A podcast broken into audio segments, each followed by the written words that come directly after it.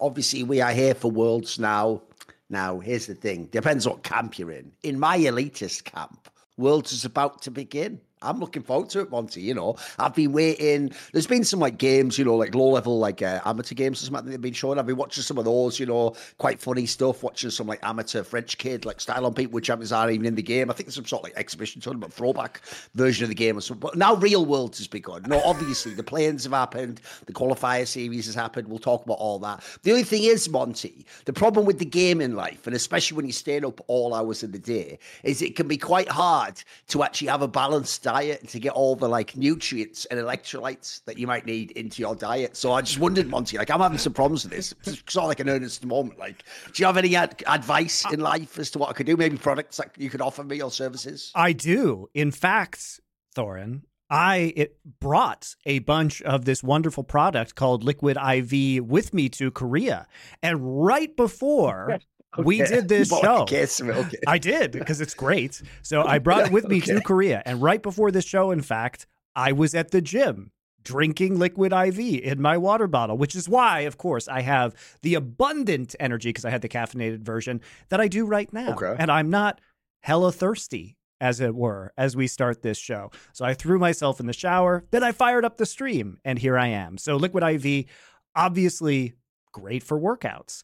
Uh, but even if you're traveling, say on an airplane, as you know, airplanes very dry, especially for example, when I came over here on a 13 hour flight from Korea, Liquid IV was great at that point in oh, time. Oh, for sure. Yes. So, yeah, highly recommended. Highly recommended, guys. Also has a bunch of vitamins in it. So, you get that. They have uh, sugar free versions now. I like the sugar versions personally uh, because a lot of times I'm doing them while I'm working out and having sugar when you're doing a lot of physical activity is actually good because oh, you get sure. the energy to burn immediately. But if you're not working out, then maybe you want the the sugar free version. So that one's great as well. So um, Lots of new flavors. There's now white peach, green grape, and lemon lime. I haven't had a chance to try those yet, but especially lemon lime, I feel like I'm pretty down with. What's your go-to though? What's like the one that you default back to? Because I like the tangerine one or Ooh. the um, strawberry lemonade one. Those are my two favorite. Yeah, strawberry lemonade's really good. I like for working out the caffeinated one, the yuzu pineapple, and then I also okay. really like the sea berry which is a very interesting flavor. So I, I, guess it's from it's like a Himalayan fruit. I looked it up. Okay. Uh, so very strange, but it tastes really good. I have no idea where any of this stuff comes from. Like you, like yuzu bet or whatever. That one just sounds like some sort of Chinese streaming service back in the day with LPL, didn't it? Like you know, it tastes great. what can I say? obviously, people can use the code LFN for. Yes. Is it twenty percent off, Monte? Yeah, yeah, yeah. So so you can get it. Uh, in so you can get the liquid IV hydration multiplier sugar free in bulk nationwide at Costco or you can get 20% off when you go to liquidiv.com and use the code LFN obviously for last free nation at checkout. So it's 20% off anything your entire order. Stuff's great man. Uh, everybody I know loves this stuff. Like I I brought some to my gym and just handed it out and everybody was incredibly psyched. Shall I um, tell you something Monte I'm going to yeah, point yeah. out right now that is straight fire but it's it's not even in any way mocking. It's actually just funny, which is just one of those crazy happenstances in life. You know, Carl Jung called them synchronicities. Sure, yeah, because yeah. he didn't believe in in a sense they were just random things. They were somehow connected to your subconscious. All I'm going to say is think about the show Summoning Insight, Monte. It goes all the way back to 2014 when you had teams like Curse, Liquid. What was the meme about Team Liquid? They were fourth. right. Look at the name Liquid IV in Roman numerals. Liquid Four, of course. all I'm saying is, it's right there. The uni- How many years did we talk about that? The universe provides. That's all I'm saying, guys. If you put the energy out there, it will return to you. Well, uh, I hate to say it, Thorin, but I do not think Liquid is going to end worlds in not this fourth one. place. I don't think Sure, sure. Spoiler, yes. spoiler, guys. Uh, that's that's definitely not going to happen. APA yes. is not that, having a miracle rookie run. It's not during the Worlds; it's after Worlds. They're going to need the help of APA, the American, you know, Physicians uh, Association, or whatever. Whatever you get the joke. I'm amazed they haven't actually gone for that joke on the LCS, but whatever. I guess it's a bit of a reach in it. By the way, though, we should actually start, like I say, technically, right? This is one thing I think we have to do, Monte. Is I made that joke there, but to me, play-ins isn't really worlds because, and I actually mean that actually not just as an elitist comment. I mean it in the sense that like worlds is the world championship, and play-ins intentionally is separated because they know these teams would all get destroyed by the main teams. There's about two and a half teams in each plane that maybe could win a game. So the reason I bring this up though is this, Monte. Everyone's going to think it's easy to go, ha, ha, Thorin, you idiot. That is part of worlds. Well, then what about this qualifier series? By the same logic, isn't isn't the qualifier series like like why why does Team Whales get to be in Worlds, but like Golden Guardians doesn't because they played a better rate. You know what I mean? Because to me, like, should we bundle this in? Because technically we've got that match to talk about too. Everyone's forgetting about that one. I, I know, it, I know it was a quick 3-0 and everyone in America wants to pretend it didn't happen, but it did happen. Like the match. I have to say, by the way, first things first. Obviously, let's just get all the obvious things out of the way. It was silly to have it at 6 a.m. fucking European time and all that jazz. I don't, still don't know why they did that. And then obviously on the pit on surface, it looked like it was going to be ruined by BDS coming like last minute. But the joke is like, like they fucking they did they pulled like the beginning of Dark Knight Rises, didn't they? Like you're a big guy, like for you. Then they'd fucking wrecked them 3-0. So in the end, it doesn't matter. They came late. There's one anyway, didn't it? So what were your thoughts on this match, Monte? Because I hope this was going to be a banger, but it was kind of shit. Actually, it was funny, but it was shit. Well, I mean, this is the form that we saw Golden Guardians in in the summer playoffs. We just thought that they would get their shit together over the course of a month boot camp or three weeks of boot camping in Korea. In fact, their shit was not together. Their shit was strewn all over the place as if a troop of monkeys got into it. And what do you say? Like it was, uh, it was just a complete mess. Like the Gori didn't look like he was back in form whatsoever. The synergy and early game pressure that they had built off of the River Gori two v two was entirely absent. In fact, they strayed away from some of these strategies very actively by doing things like playing Taliyah Jungle. Taliyah Jungle can be very good, but you sure ain't doing shit early with Taliyah Jungle. You are power farming. And so you just didn't have any kind of activity. Gori played just a shameful best of five. Uh, it was not close. And this is hmm. this is in spite of the fact that everybody thought that Golden Guardian had a Golden Guardians had a slight edge coming into yes. this series. They did and everything. Yeah.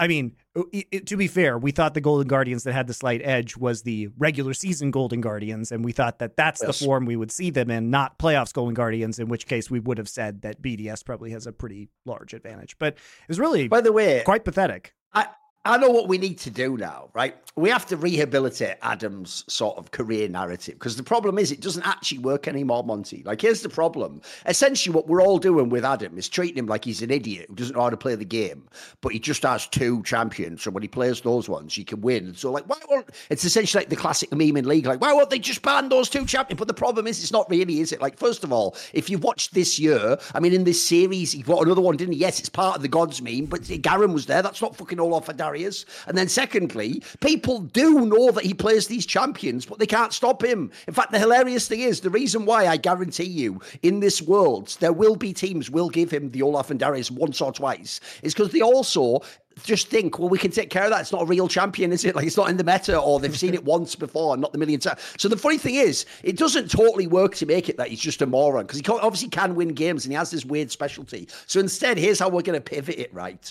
what it is is this, Monte. Adam is like in Game of Thrones. Remember the first season of Game of Thrones when it was the book Game of Thrones, the one with Ned Stark going to, and in this in this scenario, remember in that world, their dominant religion is that one of the seven, which is sure. all the stuff in King's Landing, right? But remember the Starks and the Northern people have like the old ways, the old don't they? Gods, they follow yeah. the old gods. Well, here's the thing: Adam does follow the old gods because even though Sett is a newer champion, all those other champions' age is fucking old, aren't they? Olaf, Darius, Garen. It's like he only follows that way of following the game. And but tell you what, when he does do it though, it, obviously these gods, it's a bit like a sort of American God scenario. The gods have efficacy. When you believe in them, they do give you power because he does get some inordinate power from these gods. Other people who believe in them don't, don't believe in them, sorry, and try playing them don't receive. Like that's the weird thing. Because actually, the joke is after seeing this series here, it's like I, I, can't spend the whole year doing this, like telling everyone in LEC, like, oh, they're all just going to ban him in the playoffs, and then oh, look at the play. You just ban him out. Like you can. Like what I've realized now is this something I learned a long time ago. It's why someone told me that, like, you know, when we went from three bans to five, people were doing that stupid thing where they were like, but what about if someone just puts all five bans on one guy and then he has to play a six champion? And then people pointed out, but they never will though, because the way draft works, you'd give up so much elsewhere, it never makes sense. Adam essentially, Monte, just permanently exploits that factor. Like, no one's really going to actually ban like Olaf and Darius and like no one's going to ever do it. So it actually does mean he will always be able to play one of these bloody champions, as bad as it sounds. But I, I, honestly, I actually don't think that's a bad strategy because here's no, the thing: making it work. Adam, Adam, Adam actually. series, man. No, I think people should ban these champions against him. I think they should. I think that they should force him against the wall. All I mean, of them. Okay. Look at why not? Look at the. Uh, okay, here's the thing. Here's the thing, Thorin. He, his playstyle also forces te- his own team, BDS, to ban Rumble and Kennen.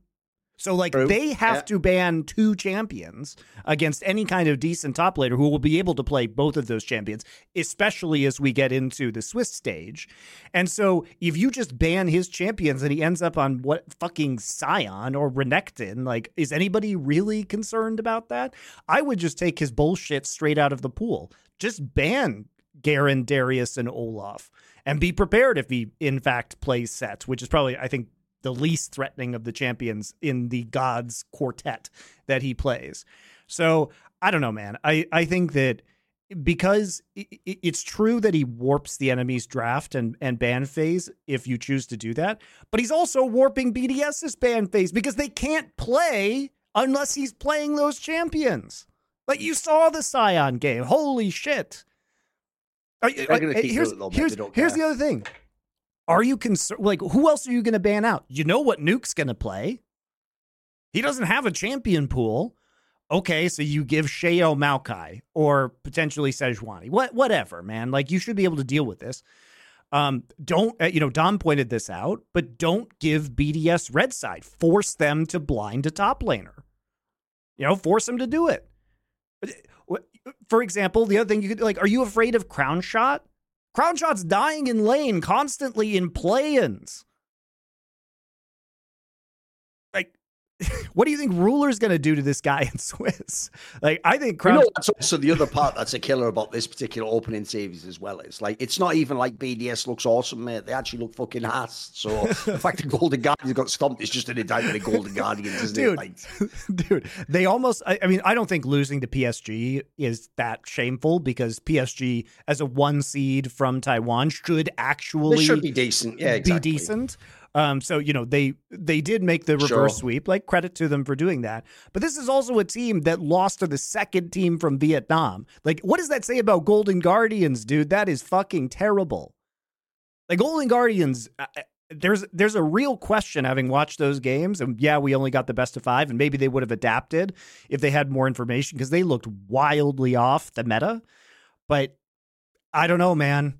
I don't know if I'd put them above anybody but DFM and R7 given their performance. See, this is where, and sadly, you can tell by the sort of shit eating grin. I obviously just mean it tongue in cheek, don't I? I don't really mean it to our fans. But this is where what I would do, Monte, if you know me in my position in the world, sometimes I think there are traditions that already exist that are better than things people have come up with now, Monte. I'm not necessarily one of these people who believes we're at the cutting edge of progress. So, for example, here's what I would do I would bring back a tournament from League of Legends past that would fix all these problems. What I would do is I would have a tournament tournament instead of play-ins. It wouldn't be at Worlds because I wouldn't want you to feel like you got to Worlds. It feels like part of the qualification. It's called the International Wildcard Qualifier, but the point is, I'm putting LCS in it from now on. So that's what I'd do for the ultimate iniquity, iniquity or whatever. Send the LCS to the International Wildcard and have. By the way, like I say, just to absolutely mog them, the fact that you're not actually at Worlds. Say Worlds is in China, then the International Wildcard Qualifier is in like Cancun or something. You know, you don't even get to go to the event. Like you just play at that, and unless you can beat, by the way,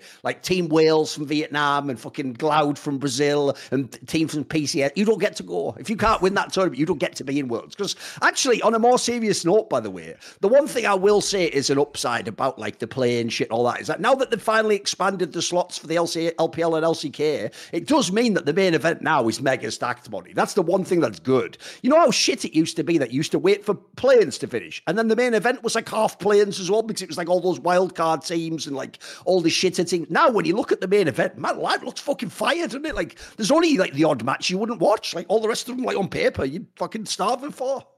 Yeah, and and look, I think we do have to praise before we get into Swiss, with which you and I both know is going to be awful, but everyone else thinks is going to be good Be because though, they I are idiots. It'll be fun. Yeah. because they are There'll be idiots. drama. There'll be some good drama. Yeah. Look, No, no. Here's the problem. I'm just waiting for that moment, man, Monte, where it's like you know, and then the, and then the t- in the one zero game, here we have we have like Gen G's playing against like fucking you know. LNG and it's like what in the second round? Like, yeah, so get ready, that's coming. Just wait for that. I'm waiting for that already. and then and then also it'll it'll be like you know. Cl- you know, Cloud Nine if they win. It, I mean, the whole thing is just going to be ridiculous. It'll be some bullshit for sure. Yeah, and There'll be some bullshit. Yeah, it's so you guys are not prepared. But I will say one thing that is good about this format is that the plans were actually really fun this year. As garbage as the games were, we did get to see the I mean, the levels are really close now. We'll say Yeah. that. The joke is, considering this is like a, a, a sub tournament, actually the parity is really close now, mate. Like we were talking about when we do the preview, but actually when you look at it now, it's not obvious who should actually always win. Like there, are, there's a lot of wiggle room. It feels like. Yeah, and I think the play-in stage was really fun. Now, part of the reason it was really fun is because we rescued the fourth LPL and LCK seeds out of the play-in tournament to actually make Yes. it much more compelling and, and competitive. So that was I'm a, almost certain, by the way, they only did that because DRX won Worlds last year. They just don't want to look. It makes you look dumb, mate, when your play-in team wins World. You know what I mean? Like that does make you look silly. Come on. I don't think that will ever happen again, but sure. No, they can't surely. The format alone shouldn't allow that. That's why they were right to change it. It just looks stupid, like. Come on. but the format was a lot better and we we got to get rid of the worst the obvious two worst teams as quickly Yep. as possible and we got to see a bunch of compelling matchups between a variety of regions so um i didn't i thought it was fun you know they were bad games but it was entertaining to watch you know a lot of the games really delivered and we got to see a variety of different styles from these teams different champion pools. Will they hold up against the big dogs? Obviously not. But for for for a appetizer for worlds this was quite pleasant. And if they just fix the rest of the format now imagine how good it could be. Because remember what gsl groups are which they used which they are double elimination four team brackets okay and not only was this double elimination 14 brackets but at the end of those double elimination brackets the top two teams then played a best of five now meanwhile That's a good format. Yeah, I agree. Meanwhile, and so that means basically that you know every team, you know, the even the team that was in second place basically got a double elimination because they were able to play in the best of five, right? So this is a great format. Now the problem is is that we still have a bracket format that is single elimination for absolutely no reason. I'm going to keep pounding on this so it gets into everyone's skull. But remember that we have three weeks of bracket stage to play seven best of fives. Three weeks. Three weeks. We could clearly do a double elimination bracket within those three weeks. It is ridiculous that the last two weeks of competition only have three best of fives. It's stupid. And especially in a small country like Korea, it doesn't take long to move from one venue to another. So you can actually do it. You can actually get everything set up very quickly. It's not like moving across all of North America or Europe. Uh, Europe also requires making international border transfers and God knows what kind of paperwork it takes for a convoy of trucks to do that for, you know, a concert or a live event like this. So yeah, it's it's just absurd. So uh, uh, the hilarious part of this world is we are going to get a more robust format for the worst teams rather than getting a great format for the best teams. We are getting robbed of the best games. And that fucking sucks, especially after watching MSI.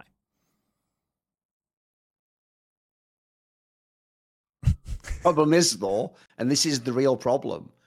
I actually don't see what motivating factor there would be for Riot to change it. It's why I made that point earlier. Part of it's like I want it to be true as well, but I also think it is true as a sentiment.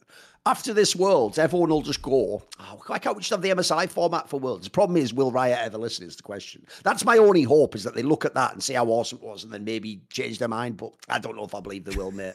well, they've already said that the reason why they have two different formats for MSI and Worlds is that they want to keep the stakes up for Worlds because in their mind, single elimination is somehow more high stakes, which it's not. It's the same stakes.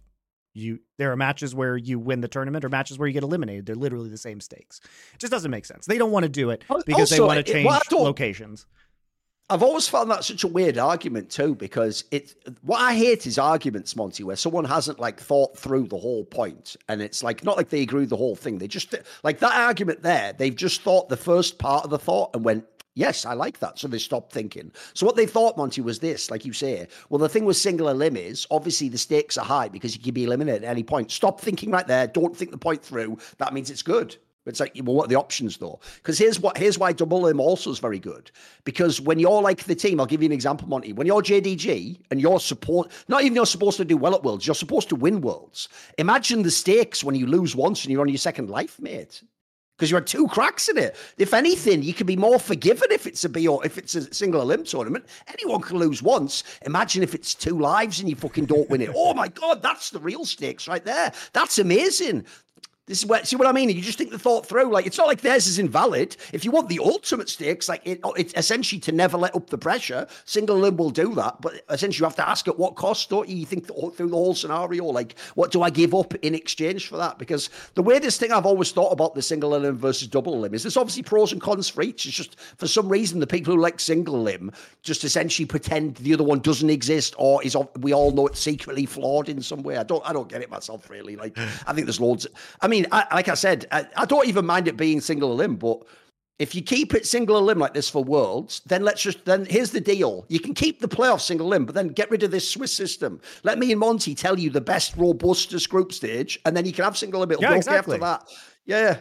Because put it this way, if we did like if people don't know, well, we did Flashpoint, we made for similar reasons. I mean, we were going to have double elim as our group up, up as our bracket anyway, but essentially to make it robust as possible, we just had loads and loads of sample size in the group stages. So essentially, at that point, if someone had fucked up their bracket, they fucked it up. It yeah, wasn't exactly. like you know one match. It wasn't they lost one BO1 and they got the crazy unlucky. No, no, it's more like they didn't win enough for these matches. They had a bunch of them against top teams, and therefore they end up with a bad. seat. At that point, as long as the tournament makes it make sense as to why you have a bad, seat, it's fine. That's part of the narrative of the tournament. My problem, like I say, is you lose like one BO1 you don't know is going to be consequential. That turns out like a literally, essentially, a dice is rolled and you happen to be the seven instead of the five, and you get like the hardest team in the tournament. Like there's there's no narrative to that. Like what are you telling the fans? Well, because of the dice roll going wrong, guys, we've got the two best teams in the world playing the quarter. Like that's a shit storyline. Like that, there's nothing satisfying for anyone in that storyline. Look, I'll give Riot this. It's incredibly thrilling, but the problem is the thrill wears off five seconds when you realise the final happened in the quarters, didn't it? Like it's a bomber at that point in time, guys.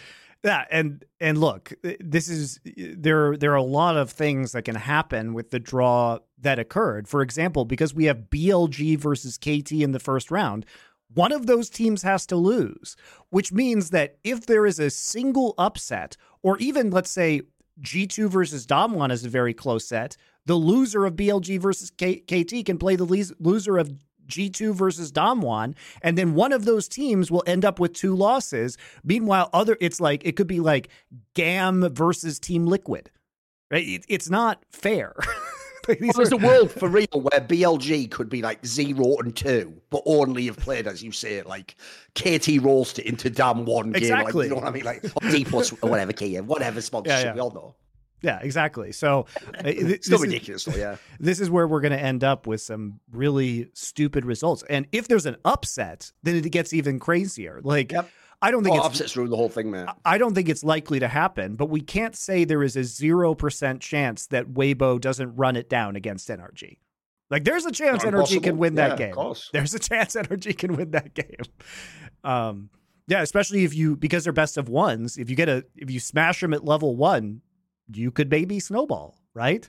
Uh, if they decide to just run it down. Here's another factor because these teams haven't played on stage yet and the meta isn't set, all they have to do is have one bad read on the meta from their scrims, and then they get blasted, and then they get upset and they lose. They lose a best of one.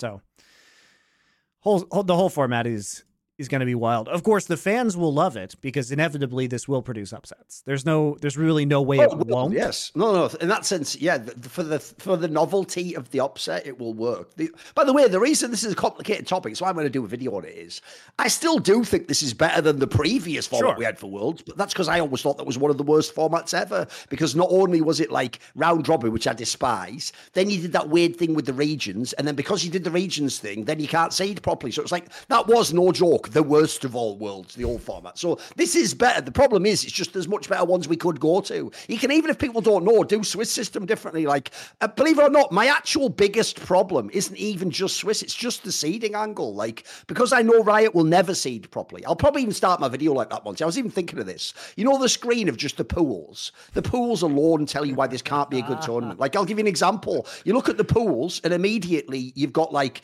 KT Rolster in like pool three or something, mate. You know what I mean? Like, what's the point in this? What are we doing? Meanwhile, yes, you know what? Like Cloud Nine or whatever's in like pool one or whatever the fuck, like not what, sorry, pool two or something. You know what I mean? Like, not, there's no rhyme or reason to some of the pools is the problem. So if you start with bad inputs, the outputs aren't going to be good at the end, are they? If it's a scuffed system, so it's whatever.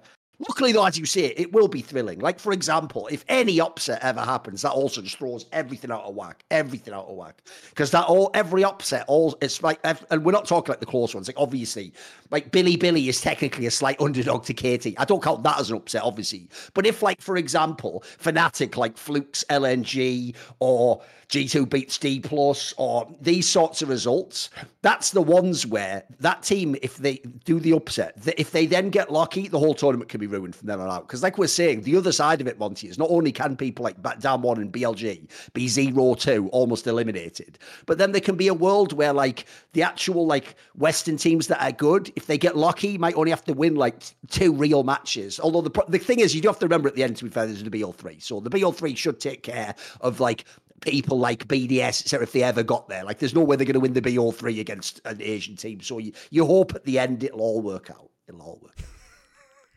I guess you're uh, more confident than I, will, I am. I mean, not all the. You do think, well, the biggest problem I would say is this, Monte. I actually think the area where this format will actually be worse for this game than CS because if CSGO is the one that I'm basing this off, like why I don't like it, it's going to be worse for League of Legends though because League of Legends is way more about specific prep and your specific like plan for someone with the draft.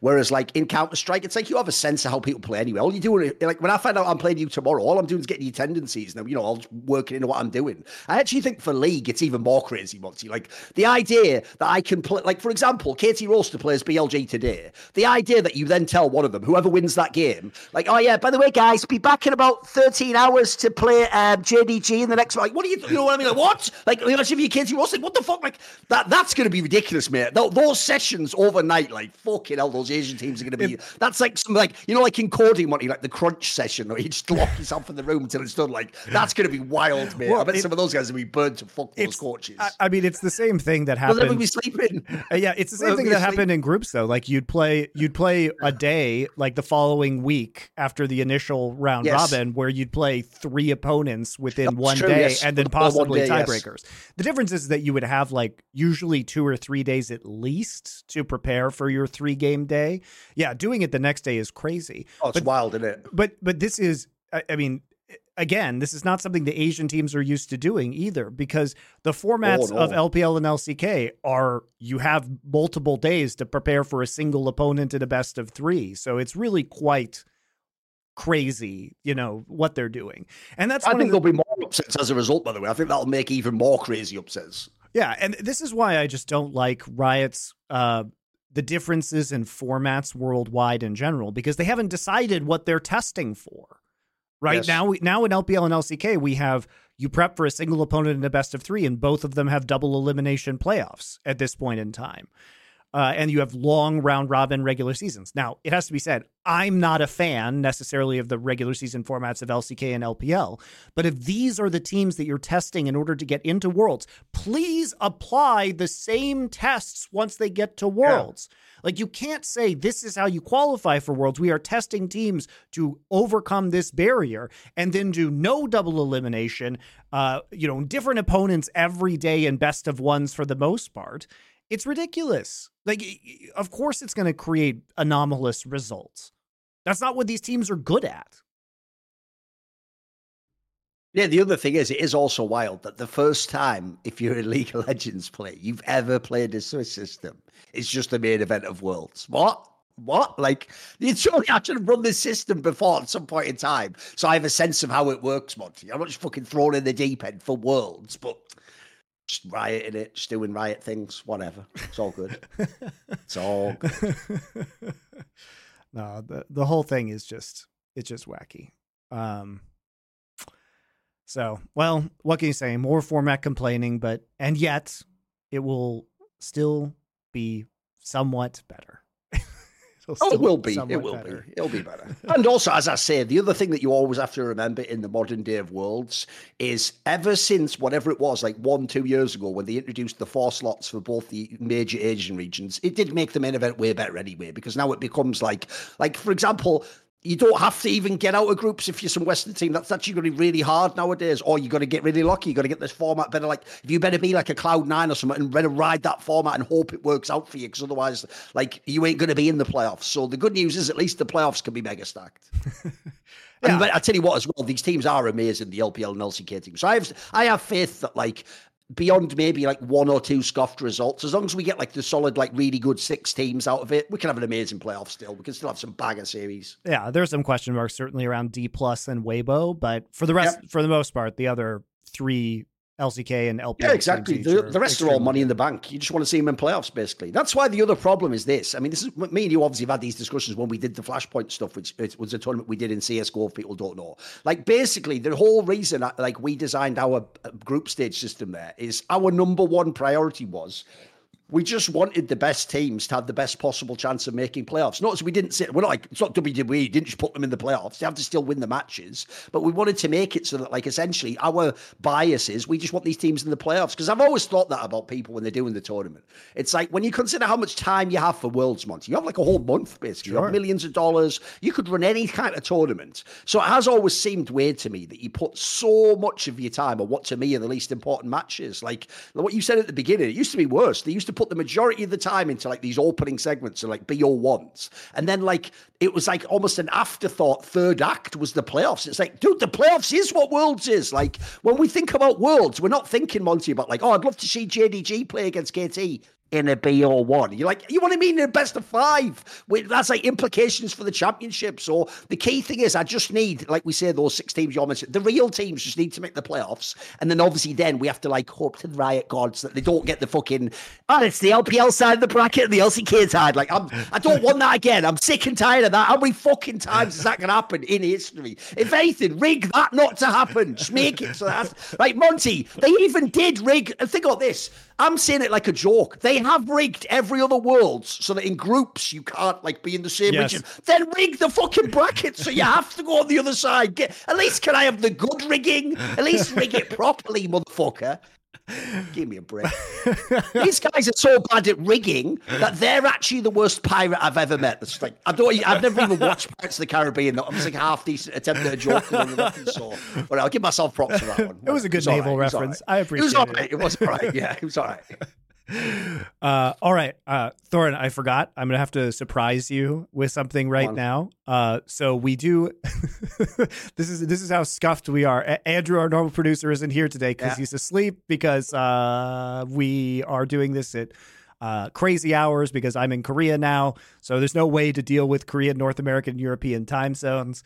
And uh, so I forgot to do this for the live uh, version of this show. But if you're watching the recorded version, you are about to enjoy a trailer from our LFN Culture channel. And if you're watching it live, Thorin and I will just keep talking after this. So here you go. Please go subscribe to Last Free Nation Culture. We're doing two shows over there. Watch this beautiful trailer. In a world full of endless sequels and soulless remakes, ruled by tyrannical corporate overlords.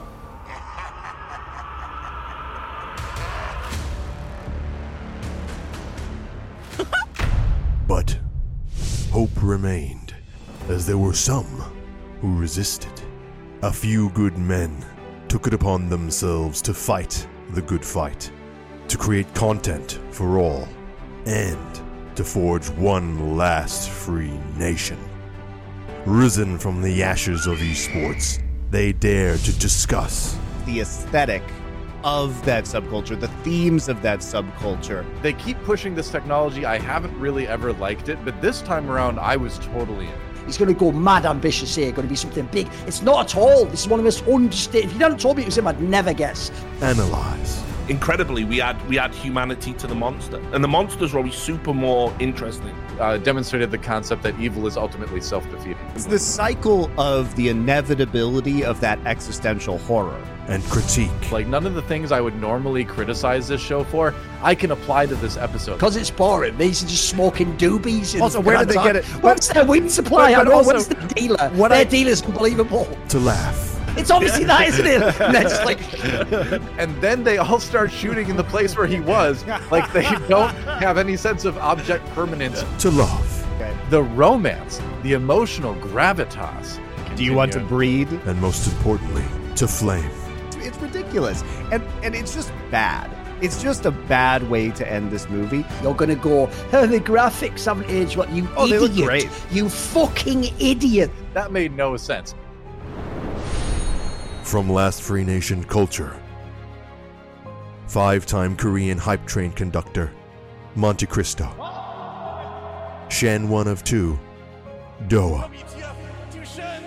Esports, Thorin.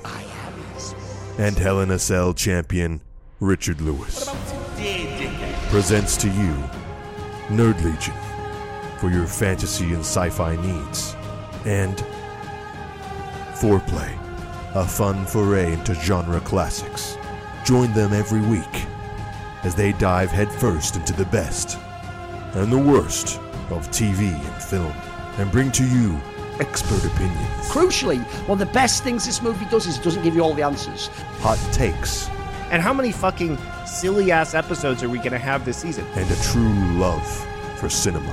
pierce that really exquisite veneer there is something great about this film It- there really is at the heart of it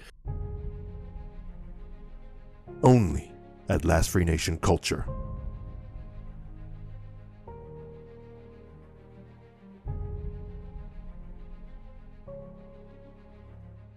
Last Free Nation culture. Tell them about our glorious movie show. Oh, right. I see what you mean. I thought you meant you were going to actually play a trailer. You mean I have to just say about the trip? Right. Okay. I'm going to artificially You're, do you're it. Right, okay, so- reacting to the trailer. So basically, if people don't know, obviously we have the on the Culture Channel a whole bunch of different shows, but probably my favourite one is the one called Foreplay, where me, Monte, Richard, and then the movies like the Fourth Horseman in this case, we watch a bunch of movies because there's four of them, isn't there, that we do in each genre. So we've done a whole bunch of them already. Basically, it's actually quite a unique concept because what I would say is this if you just like the way we think about esports, it's that but applied to movies in this case. Or if you want to watch, obviously, like TV shows, Monte and DoA do stuff with Nerd Legion on a bunch of stuff. They've done Star Trek, The Witcher. What else? Ahsoka recently. We're doing Loki Oh, yeah, now. Star and Wars, Fall yeah. of the House of Usher now. So yeah, We've we're done a whole a bunch of whole bunch of different stuff there. And there'll be more stuff coming in the future. Yeah. So right now, for you guys who don't know, we do a genre show, me, Richard, and Thorin, called Foreplay, where we choose a genre each month. We've done cosmic horror, we did 80s vampire movies, uh, and then uh, we've we, we've we're completing film noir, and then we're going to do 90s action movies, and Face Off is the next one. So we're ending with LA Confidential. That'll be coming out in a few days. And so if you guys want to watch along with us, we watch one a week. It's very easy for you to to watch along, and we pick some really fucking good movies and have a laugh about them. So yeah, please please go do that. Please check it out if you haven't. Uh, give us a subscription over on YouTube. It does make a big difference to us as we start to uh, ramp up content. And Thorin also does sports content if you want to talk about that while we're at it.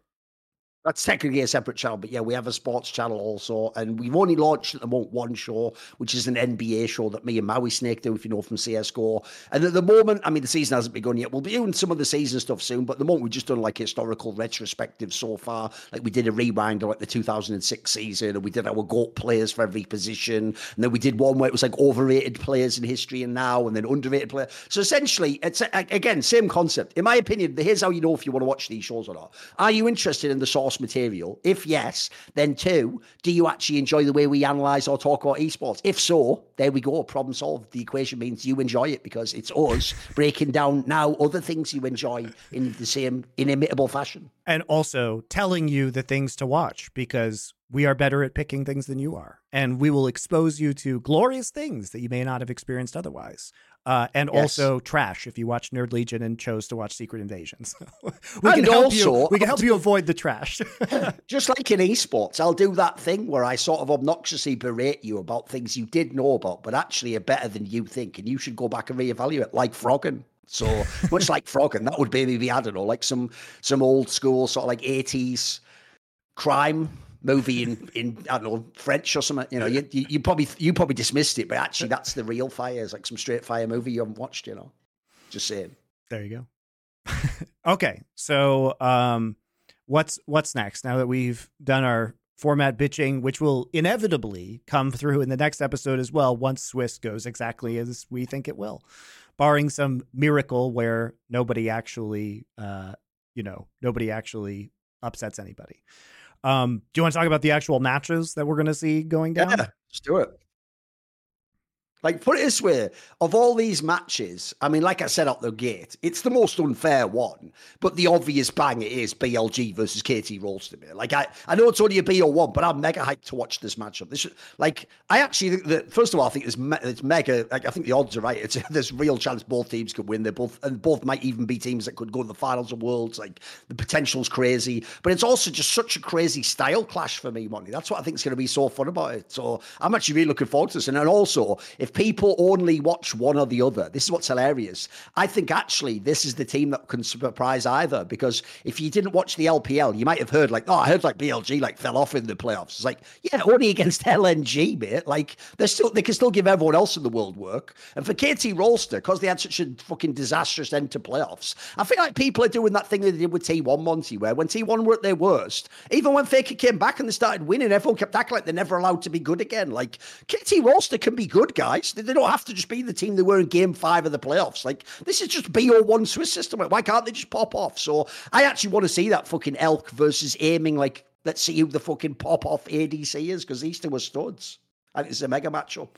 Yeah, I mean, I think this is really interesting. Like, obviously, I'm super hyped to see the Kiin versus Bin matchup in the top lane.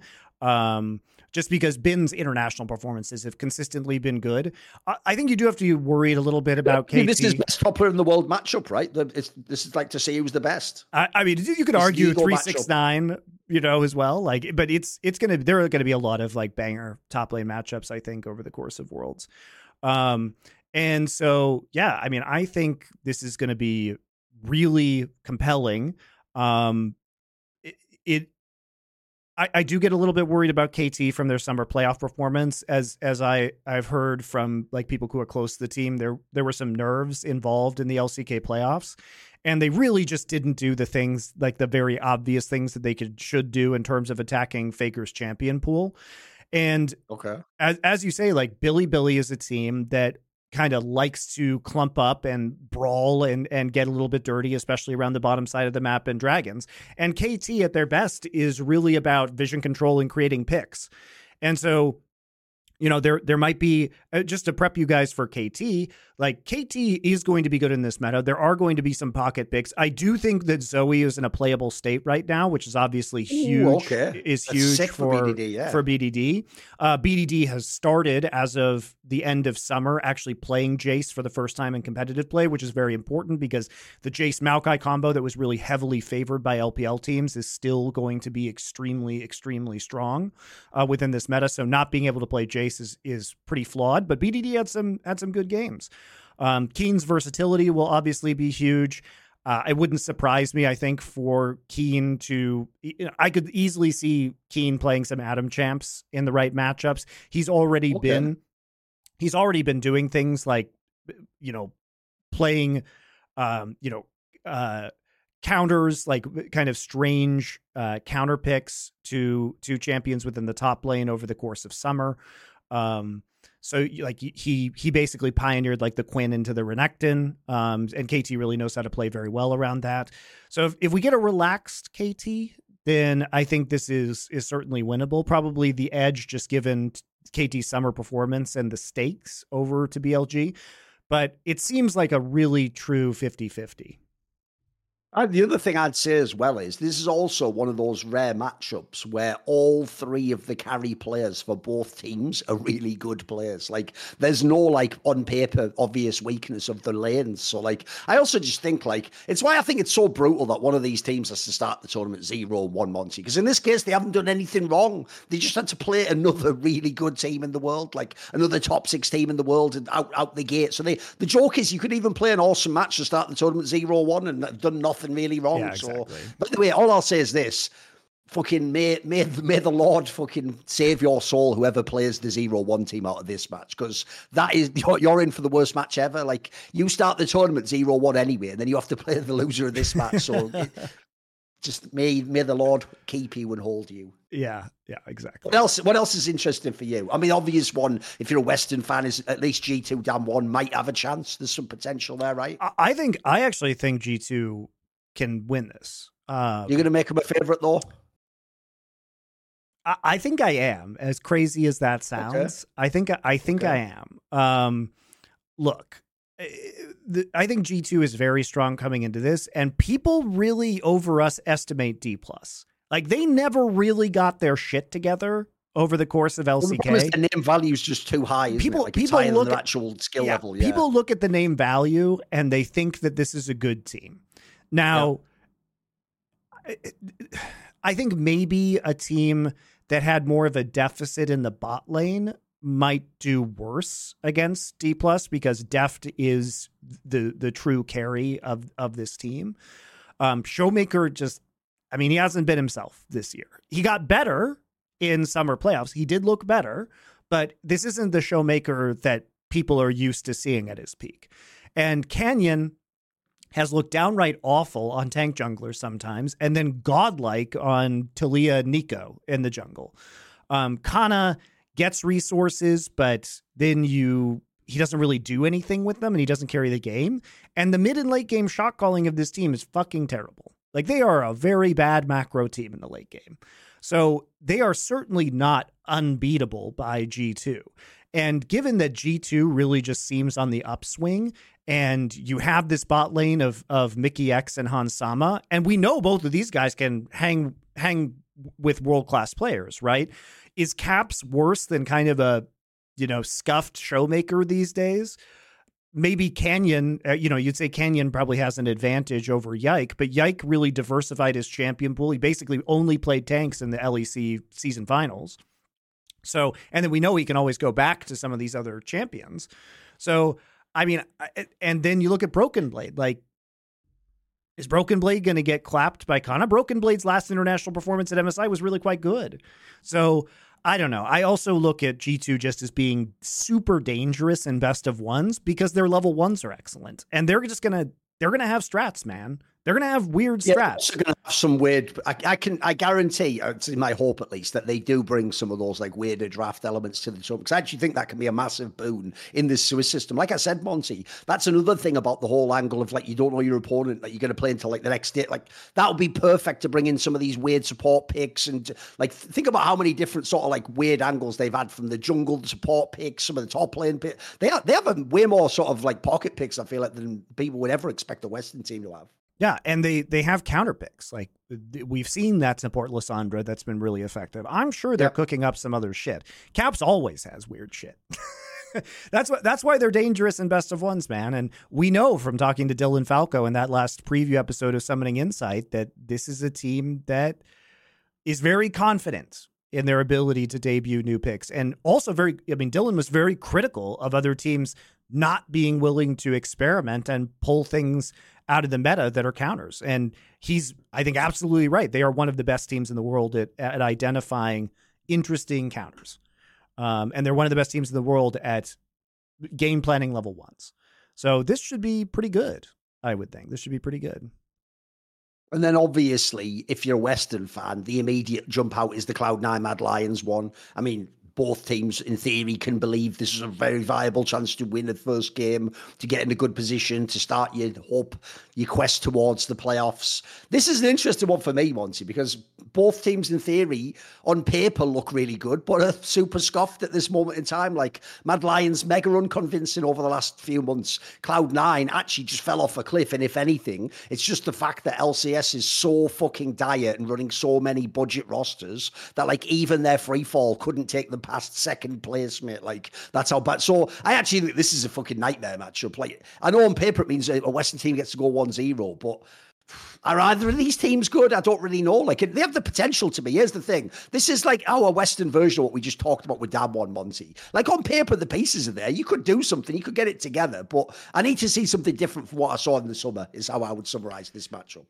Yeah, yeah. Look, I, so I mean, who's even favoring this one? I, I, think it's a tough one to call, mate. I think it's a tough one to call, but this is a first. It's an excellent time to talk about esports bet.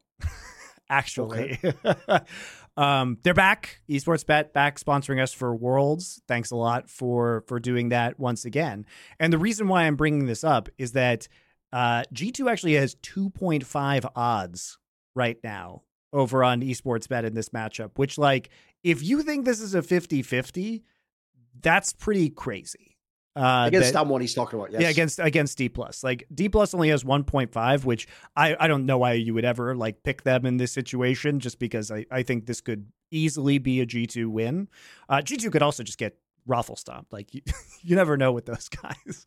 Um, but I would say like you know putting putting something down on G2 is probably pretty good. So uh, we'll put 50 USDT. We always say go easy in the first round of an international competition or the start of a season because you just never it's a brand new patch. You never know which teams are going to be like on the meta or take some time to adapt.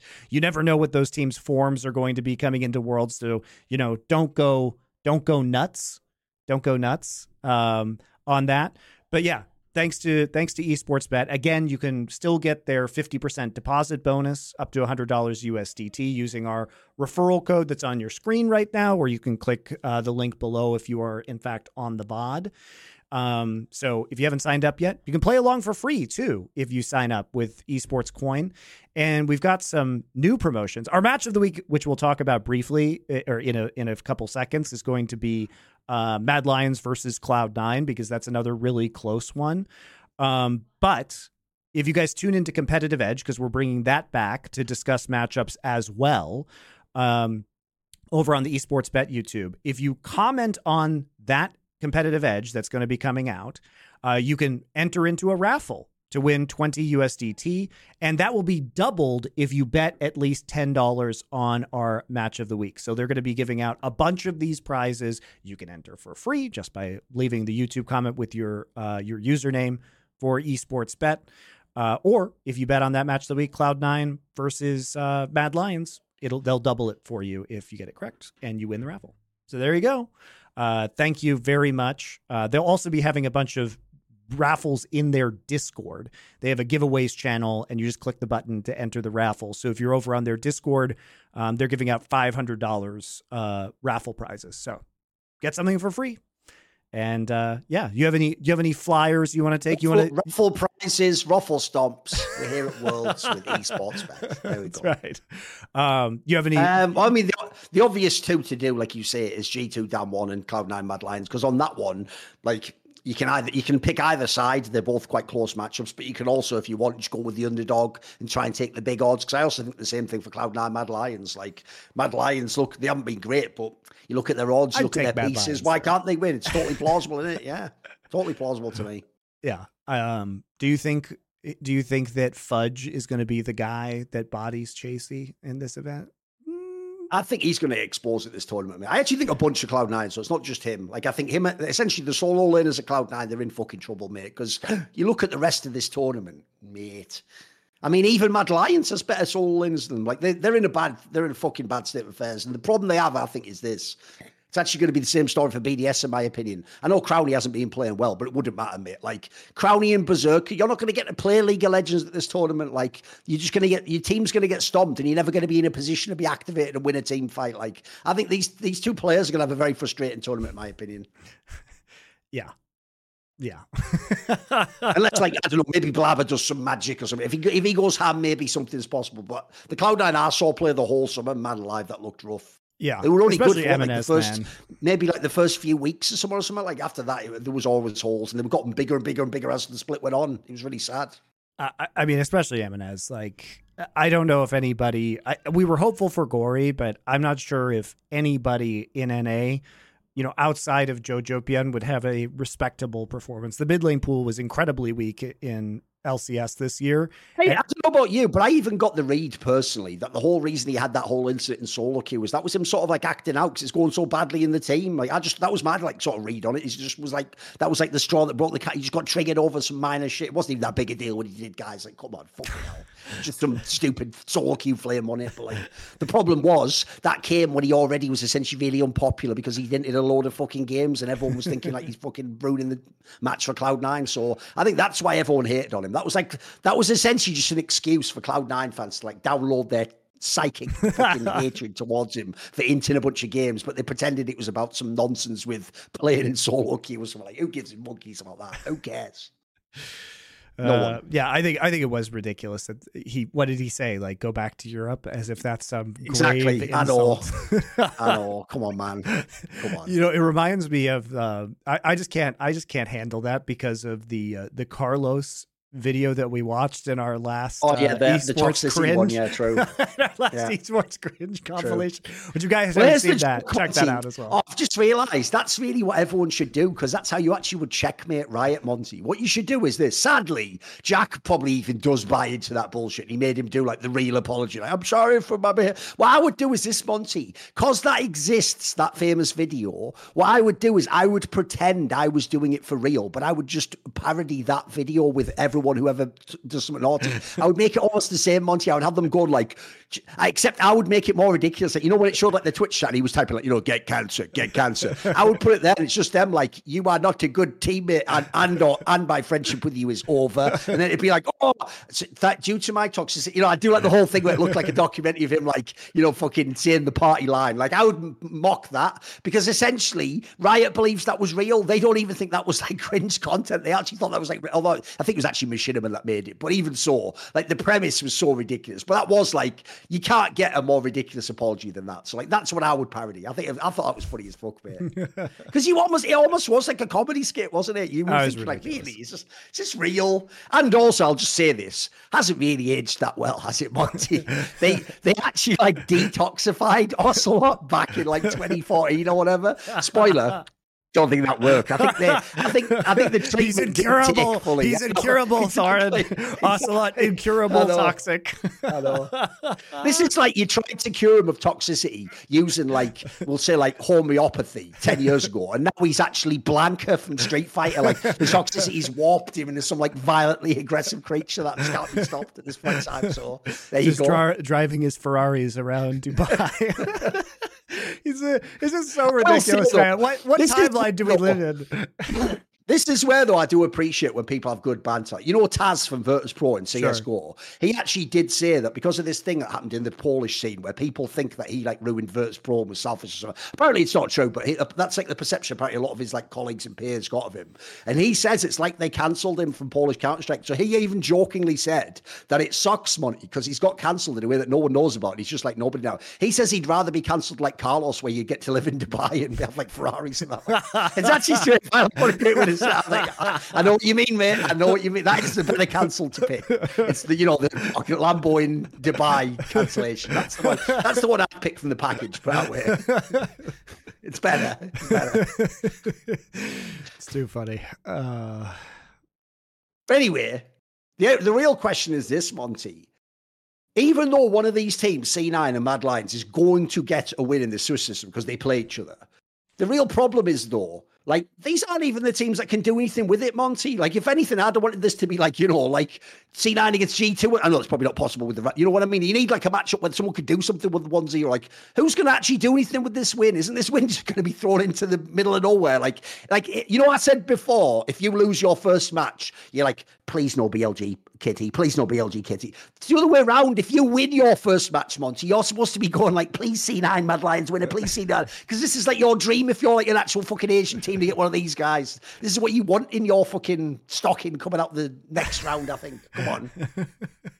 I mean, I also, I also just think like the the Gam Gen G match is going to be very funny. I mean, this is there's just some freebies. Like JDG and, and Gen G just got some freebies in the in the first oh, round. by the way, here's the one downside of the plane is could the plane have made GAM look any worse? And then Monte, if you're going to put some team that in theory I'm supposed to believe is not in good form from VCS, I need a, cha- a team they have a chance to upset. Let's just get the best macro team in all of Korea. Like it's over. It's over. Like they're not going to lane. They're not going to team fight. It's over. Like there's nothing they can do. The joke is really like as soon as they draft their first chat, are you ready? Someone should make a mock-up video like this just so it'd be more ridiculous. Like I'm like I'm like LS times a million. As soon as they lock whatever their first champion is, they lost draft already. Like you ready, guys? That's it. They lost draft, they lost lane, they lost the game already. It's over. I have zero hope for them in this match. Like I know in theory I'm supposed to say, Monte, especially as someone who's watched a lot of Swiss systems in CSGO, I'm supposed to say the opposite. It's BO1, a random match could happen. It could be a fluke, you know, anything. No, this uh, uh, even though it's BO1, this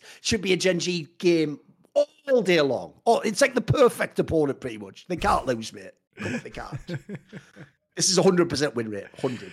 Yeah. Um, I look. I, I'm of two minds about the VCS stuff.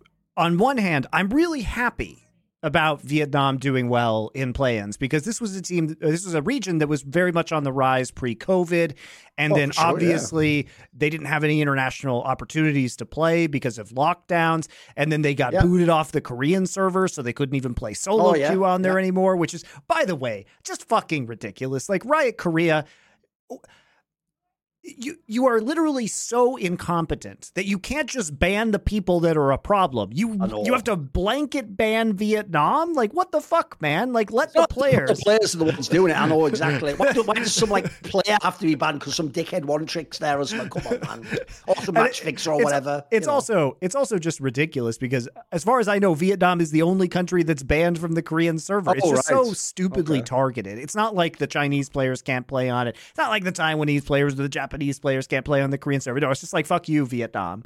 Um, I mean, it's it is nuts. Like the the fact that that is allowed is crazy to me. Just do your job and moderate high elo on the server. How hard is it to just ban some individuals? You don't have to ban everybody. So they've overcome all of these obstacles in order to get to this point in time, which I think is very laudable. Now, should GAM be the one in Swiss? In my opinion, no. I thought Whales was a better team for were way most of the yeah. play-ins. The problem is apparently they just can't play against GAM for some reason. Uh, that matchup just causes Yeah. them to run it down in ways they were not doing in the other games. And Yes. I don't know what it is about them playing GAM, but they played entirely differently. And that was a bummer, especially because of how good Artemis was, honestly. No, that series they had against BDS, mate, was actually that looked legit. Actually, the Team Whales one. I wanted to see that team have a little crack at the proper ones, but yeah, obviously it's that classic thing where the inter, technically intra, intra-regional matchups are always just a bit squirrely, aren't they? Either way around. Sometimes it goes the other way, Monte. You know, sometimes you get that one where it's like the number one team can beat everyone nationally, but then they lose to the number two team domestically only. Sometimes that, sometimes it goes Well, the other way too, you know, right? And a great example of this is when Suning made a World Finals because of Yes. like weird LPL versus LPL games. Like they should not have been Yeah. in those finals. Like come No, on. It's just- teams play teams like get in their own heads or like play weird styles. You know, opt into to weird styles when you get into some of these you know intra regional bouts. Uh, and so we saw that, but I did think that Whales overall was the better team. So I, I was Right, here's the funny thing, though, Monte, is obviously one matchup that on paper is supposed to be mega lopsided is you have LNG plays Fnatic, right? Now, what's funny is people obviously because LNG from recency bias, uh, and some people might have the second best team in the world. Like you can go, you can almost go as high as you want to get hyped on them. They looked really good at times. But the interesting thing for me in this matchup is it's not impossible. It's not impossible for that could pull Oh. It's a BO1. It's a BO1, mate. It's a BO1. All I'm going to say is this to be fair, if you had to match up players, this isn't terrible actually, because think about it, right? Like, you look at the mid laners. Look, obviously, Scout's a much better mid lane than Humanoid. But all I'll say is they've actually played in the past, believe it or not. Do people forget when Scout was on EDG?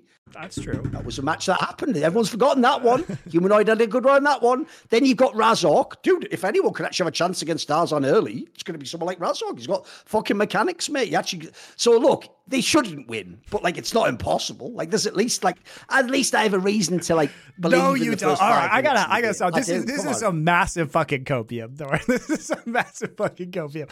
Let me explain Ah. why this is fucking doomed. Let me explain why this is doomed. Okay, LNG is probably the best two v two laning phase team in the world with mid jungle. Fnatic is fucking ter- Razork and Humanoid are like two magnets that repel each other. So I think mid jungle is just going to get dumpstered from minute one of this game. Trymbi is not going to be able to help.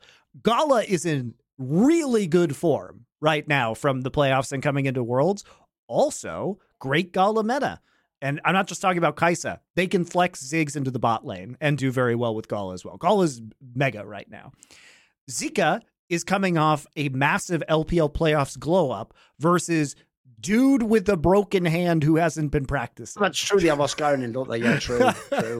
like Zika, Who this knows is- how we'll play? Might might be terrible. Who knows? yeah, right? this isn't. We're not talking about Zika, for, you know, who was weak side, Mister Stability, just kind of not lose lane and then come into team fights. He was just bossing people on Fiora, and if we talk about why LNG didn't actually beat JDG in either of the best of fives they played, a lot of it is because their late game shot calling and team fighting is not as good as JDG's. Um, so that is a weakness. But I don't think Fnatic's ever going to get to that point. I, I don't I don't see them not incurring some sort of tragic early game deficits that you know they're going to be on even footing or maybe even slightly behind to overcome LNG. And they certainly don't have the macro or the you know the snap engages that JDG had, which allowed them to do very well in that series. So I think I think this is really doomed. Yeah, but the point is, there's no other chances out there, is there? There's only G2. So I have to give one that's like a vague chance. I think the Mad Lions will be Cloud Nine. Yeah, but that's like the Western match. The difference hmm. is, at least it's like not impossible for that. Whereas, like for example, like BDS versus JDG is a waste of time. Like, there's not even an angle on that one. You know what Yeah, I mean? Like, I can't even find an angle into that one. There's nothing to do with that. All right, maybe this is my copium, but I think NRG has a better chance of beating Weibo than Fnatic does beating LNG. The problem with that one I have is this: it's just the way that NRG wins. Like NRG doesn't stomp people is my problem with that one. You know what I mean? Like to me, like at least there's a world where Fnatic can have an early game. Like that's why I gave them a chance there. my problem with the NRG one is like surely Weibo can't ever get behind enough to lose this game. You know what I mean? Surely it can't ever happen. and also, I'll just say this: I don't care what you saw at LCS, guys. He wasn't playing against Xiaohu in the LCS, my friend. He wasn't. He He was playing against fucking like MNS, APA. You know what I mean? Like, there's, there's, levels to this shit. Remember, Zhao Hu's the kind of guy fuck around, go top lane and win fucking MSI using Lucian, which at the time was a mid lane champ. Like, this guy's a fucking stud. Like, so I just don't believe it's plausible. You think there's like an upset chance? Like, you you are a lot of this you're relying on Weibo in, in the game, basically, right? Yes. Yeah, it- so basically, this isn't about NRG ceiling; it's about Weibo's floor. Sure. Because the other problem I have as well is like, even though people might laugh at the shine, be like, ah, he can game. Yeah, maybe he can, but like Zhao and Light are pretty fucking good carries, mate. Like Oh, those, are, great. those are pretty solid players. Like even even if the shy ints, it might not matter. They might not be able to lose the game. I don't know. yeah, it might not be. I'm I, I'm just saying the odds are. I'm not saying I think NRG is going to win. I just think the odds that NRG wins are better than Fnatic winning. Okay. Take that for what it's worth. Put a flyer on NRG. They have six point over six point odds right now. I think on uh, on esports bet. Um, so yeah. Because the problem is, remember, if it, re- I made this point before, but no one else even fucking listens. So as usual, what everyone does is this, Monte. They see the first round of the matchups and they go, "Oh, the format seems fine." Here's the problem, and it's never been addressed. As far as I can tell, Monte, as far as I know, after the first round, it's just random group draws, right? It should be, yeah, from what I understand. Right. So for real, that means, guys, after this first round, you can literally just have like fucking. What would the matchup That's what I see. Like? G2 versus KT is a matchup that could happen in the 0-1 round. or, or it can be G2 against Mad Lions in the Sure. 1 0 round. yep. That's plausible. That can happen. That draw, Yep. if, if Mad Lions beats Cloud9, obviously, or, or Cloud9, like that, that's a real matchup. So, first of all, if you want some bullshit from the West, there's your angle to pull for. Hope G2 wins and then hope the bullshit fucking Western matchup happens. Yeah, There's and then they're- and then they're 2-0. On the other side, it's like BLG wins and then plays JDG right next to that again, you know, like, oh, great, now we have to lose to them in the ones. Like, you can have that too. Yep. So there's some mad squirrely ones right from the first match onwards, right from the first one onwards. So it's going to get mental, mate. Yeah, if G2 if G2 beats uh, D plus, then they can face Mad or Cloud Nine in the second round, and then they they would end up being 2-0 most likely at the end of two rounds of competition. And at that point in time, they basically what they have two or three. They have three best of threes that they would potentially play. Um, no, they'd have if they lost their first best of three, then they'd go they drop down into a best of one again. So they would have two best of threes and possibly more best of ones uh, in order to eventually make it out.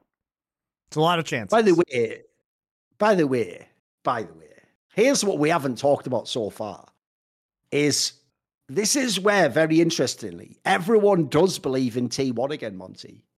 Everyone believes in them. Because why isn't there a world, a world where Team Liquid can beat them?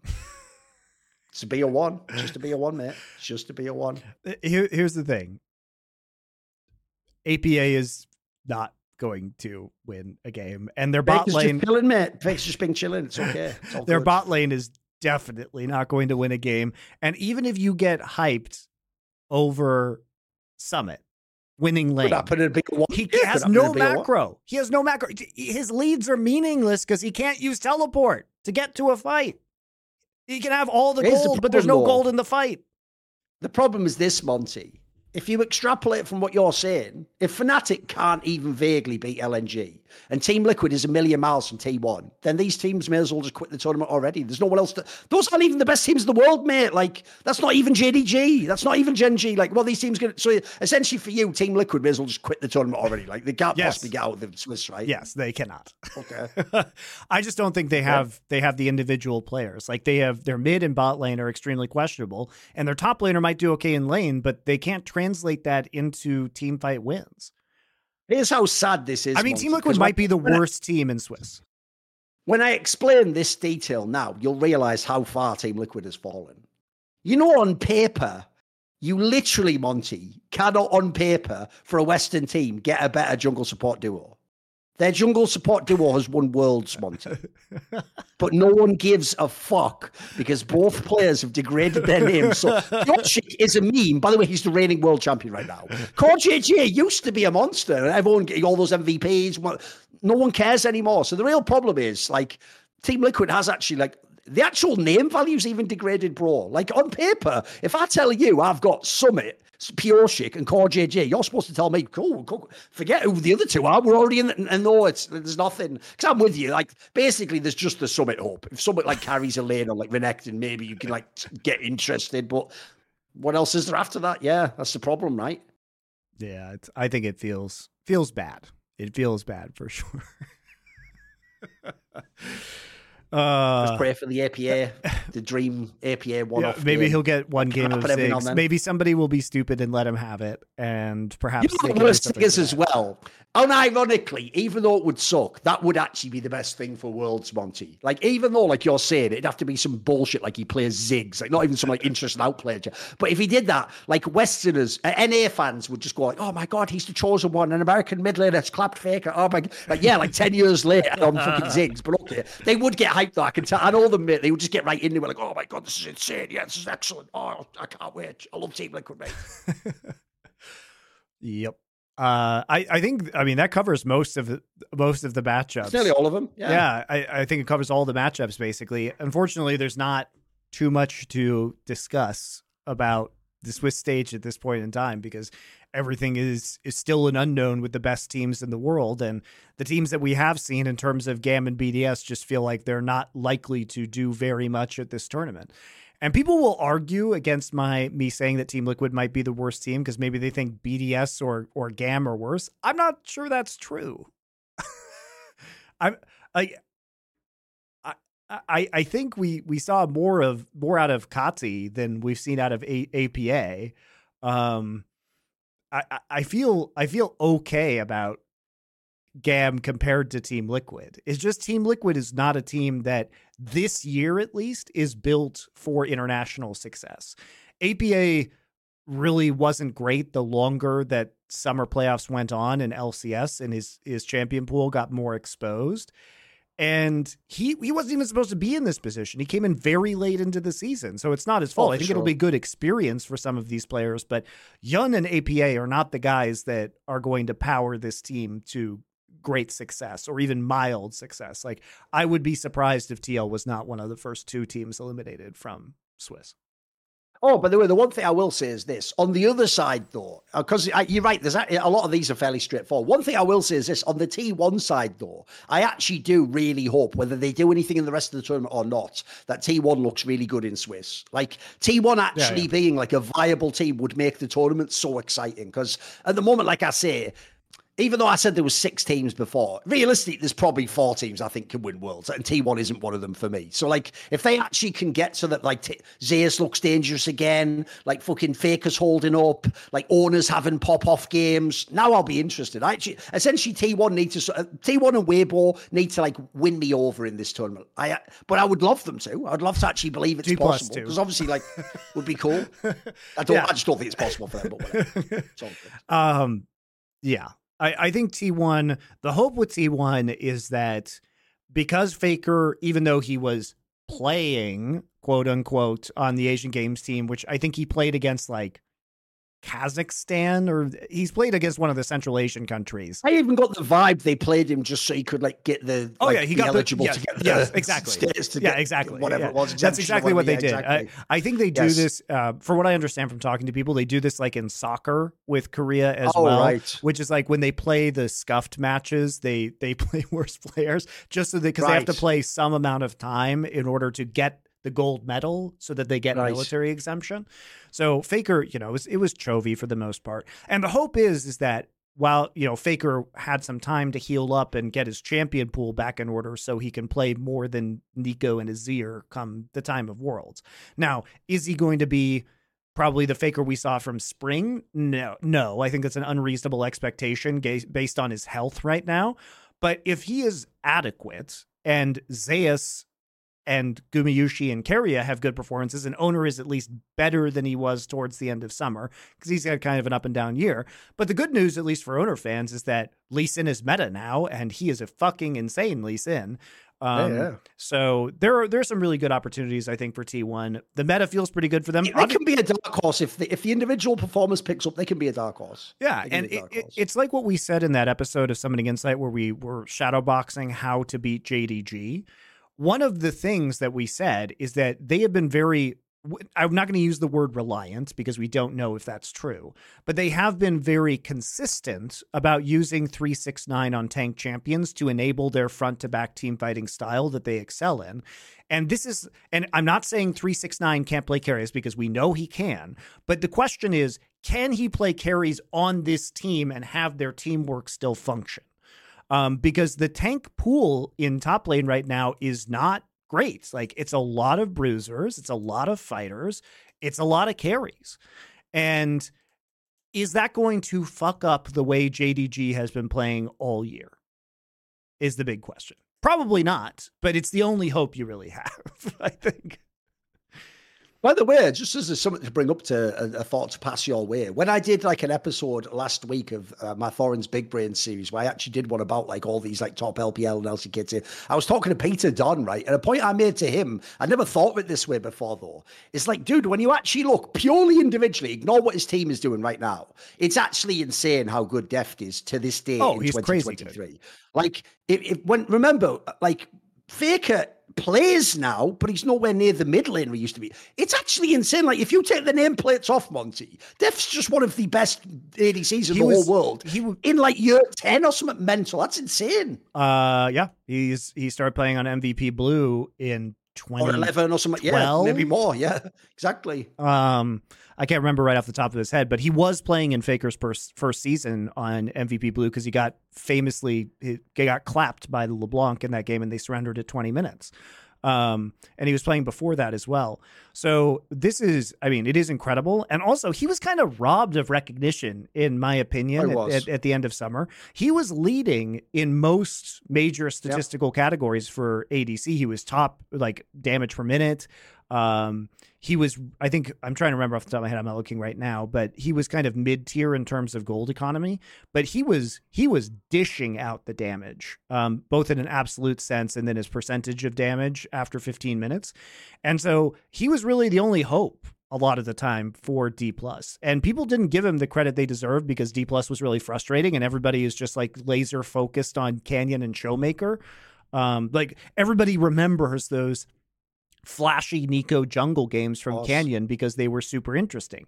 But you didn't see the games that they were losing where Deft was the only one fucking doing anything on this team. Yep. Uh, and he he kind of got robbed. I think he wasn't even in top three All Pro. Um, honestly, there was probably a legitimate conversation for him to be an MVP of the league, Yes. considering how consistent he was um, on a mid tier roster, right? So I, I mean, he's still great. He's still great. And he, he, he can play Ziggs. bonkers, He can play. Ziggs too, which is another power that this team has. You know, D plus, the more flex picks there are, and there are flex picks in this meta, especially now that Taliyah's back, D plus is going to be a very dangerous team on red side. Like I would not want to play these guys on red side. It's too fucking crazy what they can do. Just hiding champs every which way. You never know where anything's going.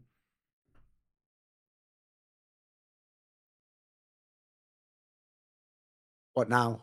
What do we do now? What well, I, unfortunately, you know, uh, with play-ins concluded, we've covered that and the kind of opening matchups, and it's it's difficult to go deeper right now. So we do have viewer questions, as always, that we can uh, we can go to um, from the from the Discord server. we do a quick break then. Yeah. Before we do that, though, we have one final sponsor for you guys. Okay. HelloFresh is back. Thank you to HelloFresh. I'm sad that I can't use this service in Korea any longer now that I'm here for a while, but I will definitely be uh, resubscribing once I get back to the States. It's also in like a ton of European countries and Canada and Australia, like all of Northern Europe, Scandinavia, um, UK as well. So if you guys are, are thinking about signing up, there's there's actually just a ton of options uh, internationally. They're actually based in Berlin, which I did not know. Um, but really good stuff. Um, like it's just it's really easy to use this meal kit service because if everything is you know super crazy and you don't have time to go shopping it's just in your fridge because it's sent to you on ice you have all of the ingredients right there it's cheaper than takeout a lot of the time plus you get to actually learn how to cook they have very easy recipe cards the only things you ever really need are like Keep the cards as well. Keep the don't throw the cards Yeah, away. exactly. You just reuse them. Exactly yeah years, yeah.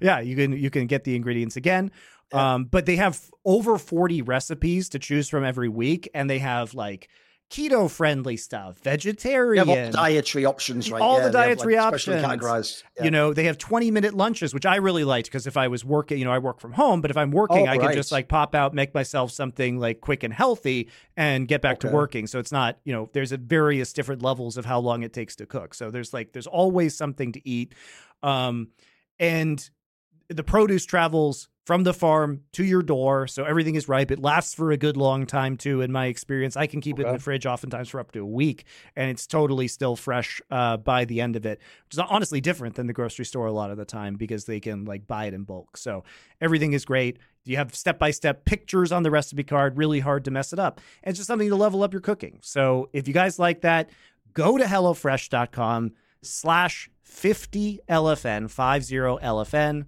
for last free nation and use code 50lfn for 50% off plus free shipping.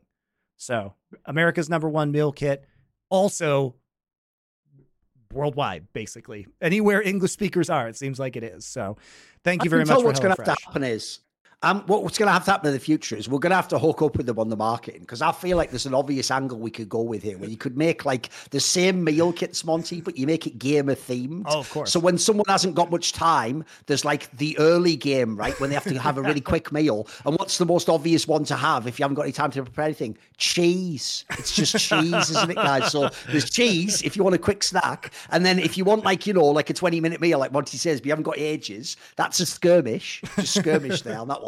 And then if you want like the full proper cooked, you know, roast, that, that's the late game, isn't it? Yeah, the late game. scaling late game, the, the LS special, obviously. You know, they they actually did have some like Guardians of the Galaxy like Oh, right, crossover okay. special theme meal, so they do fun stuff too. Uh, Okay. yeah, I, I, Fair that I really enjoyed. All right, guys. Um, I am going to reboot the stream real quick, so stick around, and we will be back momentarily with viewer questions. Right, we're back for viewer questions. If you want to know how you can ask a question, it's actually a perk for supporting us. So what you do is you go and subscribe to our Discord, which is the Last Free Nation Discord. And people who subscribe as a channel, you can submit questions. Obviously, on a couple of the past episodes, like the World's Preview one, they were just enormous episodes, so there was no time to put viewer questions in. Yep. So actually, we can get a whole bunch done now. Pl- obviously it's a perfect opportunity to get a lot done. And in theory, by the way, right? Normally I would say make it about esports, but actually nowadays we do so many different shows that, like, if anything, if it's a non-esports question, don't worry about it, just asking I mean, people We'll actually it like people comment on the non esports question all the time, so Yeah, they, like so listening to the answers. We do so anyway. many shows now. We talk about everything else. So go for it. Just go for it. All right, I, I'm looking at my phone, guys, because uh, I have I have to record off of Discord because I'm producing this one. So if you see me looking down, that's what's going on. Uh, what's the most infuriating slash heartbreaking sports call either of you have witnessed? Wait a minute. When he says call, he means like from the caster, like doing a bad No, call? no, no. No. I think like a ref call. Oh, oh, like a ruling of a referee. Yeah. Holy shit. Because here's the problem. I'll tell you right now, like, um, there are a million NFL ones everyone. I mean, that remember. Saints Like, no PI one was ridiculous. I was I was thinking about that. The Saints Rams one. That's one of the most egregious I've ever seen because it literally decided who went to the fucking Super the Super Bowl. Like that was crazy to me because it's one of those ones as well where it's like, mate, it's so egregious. It's so egregious how the guy was just all over his back. It was mental that one, wasn't it? Like that's one of the craziest ones I've ever seen. I have to say, even though by the way I wasn't a fan of either team. Like it just was so fucked up, wasn't it? Like the, the cost of the game. I just don't understand why. I, look, I don't want to get down into a, like a ref rabbit hole about the NFL because obviously like really terrible. Um, but why can't they just institute the fucking sky judge? It's 2023. There are Yes. a million 4K cameras all over the field. Yes. Why are we relying on dudes who are like at ground level having their view blocked when we have mobile cameras over the entire stadium pointing at everything? Shouldn't there just be a guy in the booth who can just give a final call? Seems like something they should have at this point in time. It's- not 1967 Oh, anymore. Do you know what I've just realised though, Monte? You have set me up there though, because wait a minute, what am I even doing? Why am I wasting my time in the weeds talking about hand egg games? the answer's obvious, Monte. I don't know if you're aware of this, but in 1986, Oh, Maradona. England lost a game because a motherfucker punched a ball into the goal, and then everyone like just went, "This is fine, yeah, it's fine by me." The Maradona play is closed the game because of ridiculous.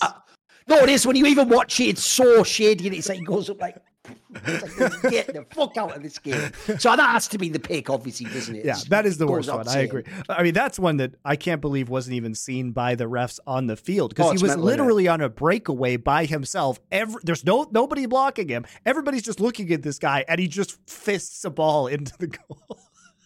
Yeah.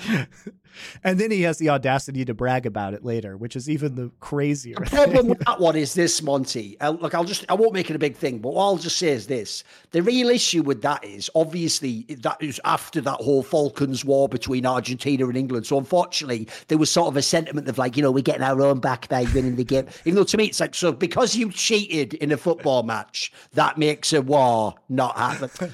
You're, y'all are reaching. They're just- they're just bad losers. Just re- know, you're just reaching at this point in time, aren't you? Know what I mean?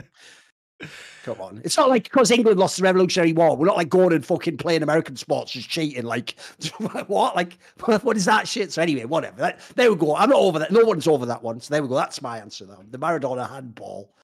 Not the hand of God, the handball.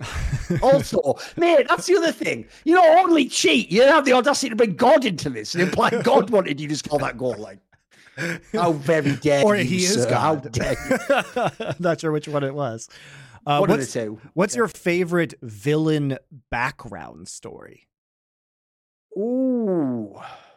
I mean, I am a big fan of Magneto's. I think because here's the thing with the Magneto one, it's hard to argue against, isn't it? Like I've always said this. No, his If you motives are. look- you like his motives, like his. You can If you- resonate with them. You know. if you tell Magneto's story well, everyone should be able to relate to that background. Oh, yeah. Like the idea of like, of course you would like have a, uh, like a xenophobe. Of course you'd hate a certain other type of people and be feel alienated, or you can never trust them. It's actually, an, it's just a really good story. And the, the reason it works is this, Monte. It actually highlights to me how good writing works. Because as I just said, if you had gone through those things, you can relate to him. But because you haven't, he still seems villainous. Like, of course, as someone who didn't go through that, Monte, of course you don't want like innocent people killed or uh, segregated or whatever the fuck, you know. So, like, I think that's actually one. I think it's just one of the best like setups ever for a villain, in my opinion. I don't really even think Magneto's a villain. He's more of an anti-hero because Right, does he, he is willing to kill people and like wipe out all humans and stuff, mate. So I, I, that's pretty villainous, you know. I'd just put that up there. Anyone who's willing to genocide all of humanity, Monte, I'd probably go ahead and say I'd put him on the villain end of the spectrum personally. you know.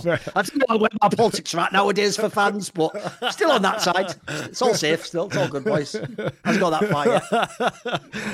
that's right. Other people might be allying with uh, certain regimes, but uh, not us. There you go. No, definitely not. By the way, without going into it, that situation keeps coming this close, Monte, to getting really interested in how those people, let's just say, are aligned with Saudi Arabia right now. Not really, if you look at the current situation, maybe who you want to be aligned. But the problem with that one is, this is also where I've realised, actually, this is where I know we've sort of grown up a bit, is even though it would be easy to donk on people for that, in doing so, you'd have to actually be a bit of a dick about the world situation. So it just doesn't feel worth it on that, Yeah, does it? It's like, yeah. whatever, just let it go on that one. Just let it go. Believe it or not, there are some things, you know, clout isn't worth Monte, believe it or not. Who knew after all that? It's not actually the most invaluable substance in the universe. It just depends on how old you are. If you're 23, then clout might in fact be the most valuable source of power that you have. Um, I don't know. I'll I'll have to think about that villain one anymore. The Magneto's a Magneto's a good one. It must be a good one for you. It must be some literary one that you appreciate. Like, what's some villain that you actually thought oh, was like, like you, the setup is good? I think- could we go with for this? So I, you know, I think a lot of the issue is that it's not really a background story, but like Ahab is obviously a classic for me. Sure. Um, but uh, on like the why why I was hesitant to say that is because most of Ahab just happens in Moby Dick. It's not really a background story. Like his background story is like he's mad at the whale and his leg gets bitten off. All the interesting shit actually just happens in the book, not before the book starts. Uh, you know what I mean? So I don't know. I don't know. Ahab's Ahab is one of my favorite villains, though. We'll we'll stop there. I was watching an old video, Thorin's thoughts. Reginald steps in and noticed Thorin wearing a cool Korean themed t shirt with the O in Korean being a biohazard symbol. Do you have this? Oh, shirt? I know what he means. It's Okay. it was where I had that shirt of the Korean zombie. You remember the guy who just Ah, retired yeah, recently? yeah, that yeah. famous um, guy was like a Yeah, he, has, he actually MMA has fighter. a yeah he has an MMA gym in uh in Seoul uh now. But just I had like a, a I had like one of his like shirts. I, I actually the joke is I Hmm. actually did buy shirt. it like ten years ago and come to Korea. It's how long the guy kept fighting. Because if people don't know Monte, he actually did come and he used to be a contender. Then he went and did the military service and then came back after and just had like another run in the UFC. So sadly, he actually probably would have had a better career if he hadn't had to do the military service. But whatever, it's all good. Yeah, it was that shirt. If people are talking about, so sadly you probably can't buy it. It was like I bought it over ten years ago, I believe. So the question is, I was wondering if Thorin was planning on resurrecting the shirt for this year's World, seeing as it is in Korea with M&S being treated like toxic waste. Not bad. I will Uh, say, by the way, if people don't know, that was one of the other things that also showed me how Koreans really are just all about Korea. Because you remember, Monte, when I would wear that T-shirt, there would sometimes be people would come up to me and just be like, "What? What is this T-shirt?" Like in Korean to people, like because they were just shocked that a foreigner would have like a T-shirt with Korean writing on and stuff. So, and and then uh, the odd one might even actually recognize the person was like, "Wow, you know this fighter?" Like what? Because what what what's what's really interesting about Koreans, if people don't know, is they're interested in the outside world, but only to like they want they want to view themselves through your eyes. So it's yeah. like they are interested in the outside world, but to view Korea because it all. It, what's funny is I used to think this was weird before Monte. Now I get it's actually sort of cool. It's kind of quaint. They're just super into their their their people and their country, which actually I've now learned. To be fair, is sort of what every country should be like. It's, it's the best approach, isn't it? It means everyone celebrates everything good. So even though it seems weird, like I sort of get it now. I actually do sort of get it. Yeah. Um, anyway, another question was how much more impactful would LoL coaching be if it worked like Halo and other esports where the coach is behind the team and comms the whole time? Look, we tried this in Counter Strike. It, it, it, would look you uh, you don't want this to happen. It would be, literally be like a puppet master god. We tried this in League of Legends, by the way. You can literally go back and watch the MLG Summer Arena from 2012 where they did this in League of Legends. It was in one of the very early MLG tournaments. And I worked that event and I just don't think it's great. Like, yeah, you might get better macro, but it just turns into, you know, one player like macroing five players and it's just weird. It's just and it takes agency away from is, the players. Here's the problem, Monte. I actually think in Counter Strike it's a really good balance. I think it works. It's actually better. It's like having a, like almost like the coach when he calls down, and then the player right. you have the clock for that. Right. That actually, I even think that's why I've always said the solution in Counter Strike is just making it freeze time so they can talk. Yeah, that, that it'll just be like the NFL. There's obvious. Yeah. The problem in league, like you're saying, is since a league game is one entity, it is a match that starts at the beginning and ends at the end, but there isn't any distinct way of dividing it up.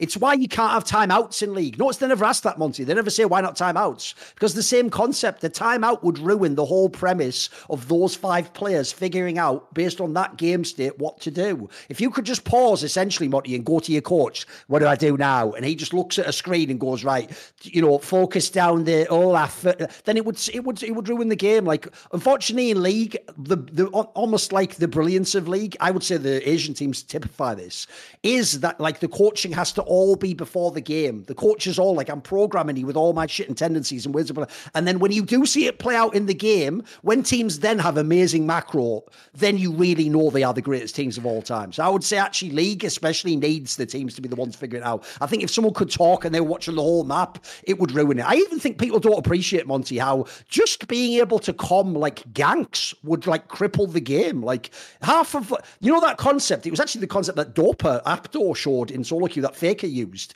It was called like it's it's the notion that you only have so much attention bandwidth for yeah. when you're laning. Well, the point is you wouldn't have to have that bandwidth, would you? If I'm just mid laning or Orianna Monte, all I'd have to do is worry about my CS because I'd know you, the coach, tell me if the support's coming through the fucking bush. You tell me if like a, a Viego's coming in. I wouldn't need to ever put that part of my bandwidth on display, would I? Uh, you know? The other thing is that the coaches would keep perfect timers of summoner spells. They'd exactly. sit there with a notebook. 10. By the they, way, there's another reason why. If you want people like Doinby or Mata back in the day to be geniuses, you can't have the coach do it for them. Come on. So you would you would have them perfectly like honestly, the coaches would here's here's what they would actually do. They would take perfect timers of jungle camps. They would take perfect timers of summoner spells. They would the good ones would probably take perfect timers of ultimates. And you so probably track the enemy jungler. You do yes, it all. you track yeah. the enemy jungler a thousand yep. percent. Everything. You know, based on the number of camps that they have done and common yep. jungle patterns. You it, can see all the farm, everything. It'd be a dream. Yeah. So I, I just think, uh, yeah, I, yeah. And also, there's there's like you'd have to isolate the coaches in a room with just like a a, like just I don't even know how you do it. Like they'd stand behind the players. If you put them anywhere, they could see the whole map, right? So they couldn't. Yep. You know. So how? What perspective would they do? Would they have to like dodge around behind all of their exactly. players, like individually looking? I agree with Counter Strike about the freeze time though, because one thing that would allow is it would allow uh, the coach to use a playbook to call plays like yes. an NFL offense, which yes. would actually be really cool. Um, That's why that was always my suggestion. I used the, I tried to do a riot. I just said, like the NFL, just have it so the play clock cuts off, but that's yeah, yeah. when freeze time ends. In no, CS. Totally makes the sense. same concept, wouldn't it? Yeah, yeah. Totally makes sense. But like I say, unfortunately, I've tried thinking it through in league. There's no compromise I can eat. Like I said, even a timeout would ruin it. It would just be a mini version of what we're talking about, Monte. If I could just pause before a big team fight, like that would ruin it. If the coach can just tell me, like, now watch out, guys. You're not paying attention to the top lane wave. Like that, that will ruin the game. Because, like I say, the real thing that shows me in league it would be even better is like we've actually discussed in this discussion. Notice how all the things we just listed. Eventually, there are genius players. Like Doinby did keep timers the whole time he was playing mid lane and farming. People like G2 were amazing at knowing when behind in a mid game skirmish scenario what fight could actually get you don't in in in giving everyone else the tool to do that easier we would actually punish the team that can do that now essentially. So i actually just think even though i know why people think they want it you don't really. I think it would make league worse. It would make it more of like and also like quite frankly it would make it a little bit more obvious what would happen in the game you know. Like i don't want i actually like the fact there's actually quite a big like um sort of like range of options as to how people can fuck up even in the game. I don't like the idea your coach would always keep you on your protocols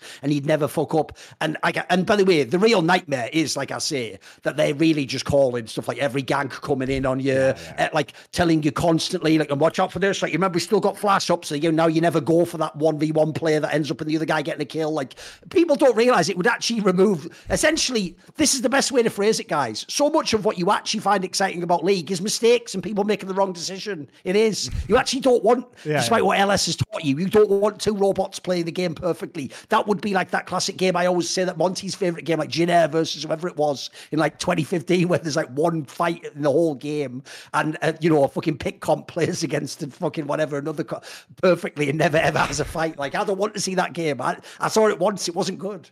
It wasn't good. Uh, I know that people have been hyping more international NA versus LEC matches, but given the disappointing result of GG versus BDS four seed match, also, I mean, it was disappointing. The EG versus um, Not Lions Bad Lions one was garbage too. Another um, shit one too. Yeah. Um, would it be more hype instead if it was LEC fourth seed versus winner of EMEA Masters? All right, calm down, European guy. Don't you remember EG putting Mad Lions in the dumpster like six months ago? Like, what the fuck? No, no, EU, no. you've gone too far. You've gone too far, Europeans. Basically, Monte, the winner of EU Masters should get a world spot in the main event. So. get out. Instead of LCS. I think at this point, I'm more interested in seeing how a top ERL team would perform against LEC teams than NA. Dude, you literally watched fucking EG clap an EU, an LEC team. Come on, what?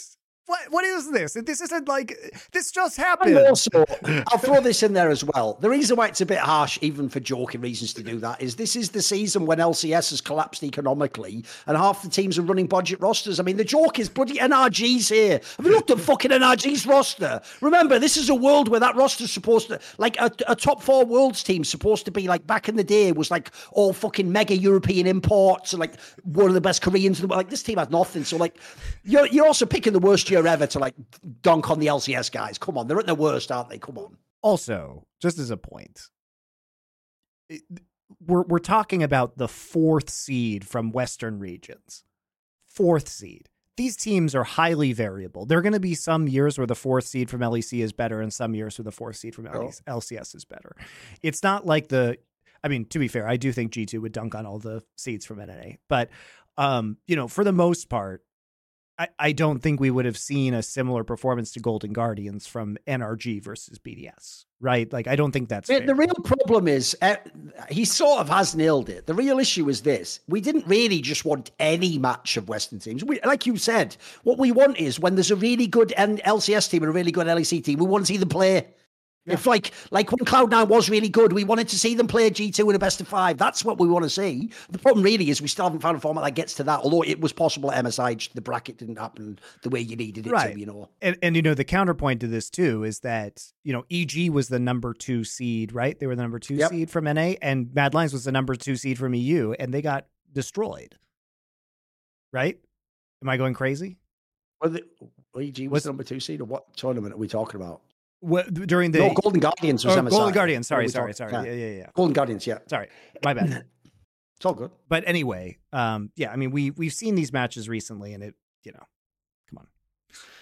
Upon it's also just a bad period. Let's be real. It's also if, if I'm doing that with LCS, I'll do the same thing for the whole world. Right now, Western League of Legends is in a pretty bad spot. Like even G2 doesn't carry it that much.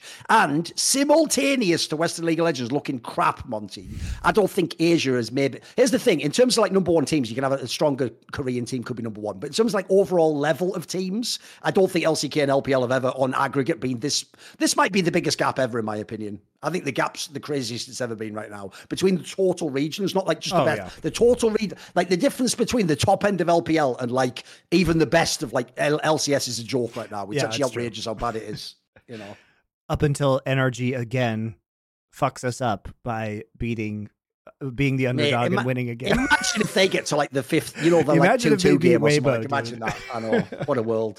What a world. Upon seeing Thorin's $1 million sack of money at the Esports Museum, E.T. was disappointed in humanity's pursuit of the bag rather than greatness. He entrusts you both with his time machine and tasks you to set esports back on the right path, quelling corruption and promoting higher values. You can propose other ideas, but as part of your task, you must kill off one bag actor. No, we're not killing anybody for esports, guys. That's not cool. Uh, disband one esports organization can be any in any. How about this? Instead of kill, we'll just banish. We'll exile a Yes, bad actor. we'll How about that? ostracize There them. There you go. Well, metaphorically.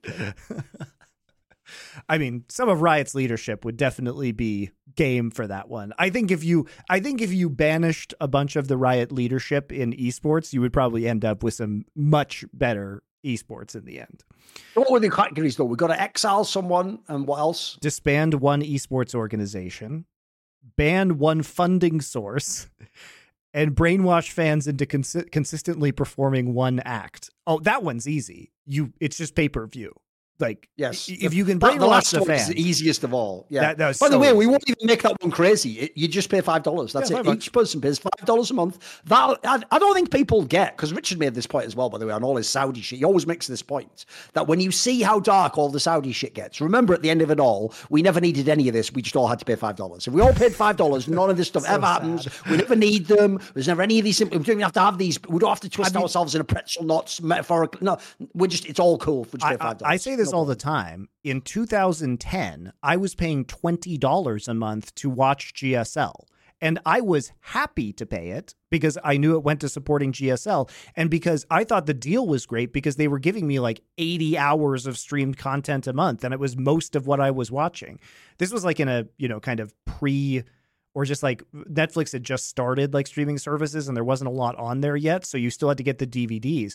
And, you know, as far as value went, the fact that I get all this stuff streamed and I was supporting it, I thought it was a great deal for 20 bucks a month. And I never batted an eye at paying that. And that's why GSL was extremely profitable uh, back in the day. That's why OGN was very profitable, even when it was free. They just put VODs and high quality behind the Twitch sub. Um, I, I've said this, but in 2013, I think they were making like a million dollars a year in subs. In 2013, they had like 25,000 subs, which is crazy when you think about it for 2013. So, that, I mean, that's the easy one. Like, in a perfect world, what would happen is that Valve, Riot, Ubisoft, uh, and uh, Activision Blizzard would all get together, create in a co esports streaming platform for all of their competitions, right? And the fighting tournaments as well. And what you do is you pay a monthly subscription to that. And then here's the other thing, guys because they would be making so much money, you would get fucking cool premium content like documentaries. And then you split revenue based on watch hours. That's what you do. That is the that is now will these companies ever do that? No. But that is that would be an ideal solution for the fans where you pay 10 bucks a month for all all major esports effectively and then they compete with each other to get the biggest slice of the pie on viewer hours. So disband one esports organization. The thing about this is most of the esports organizations that truly were evil didn't last.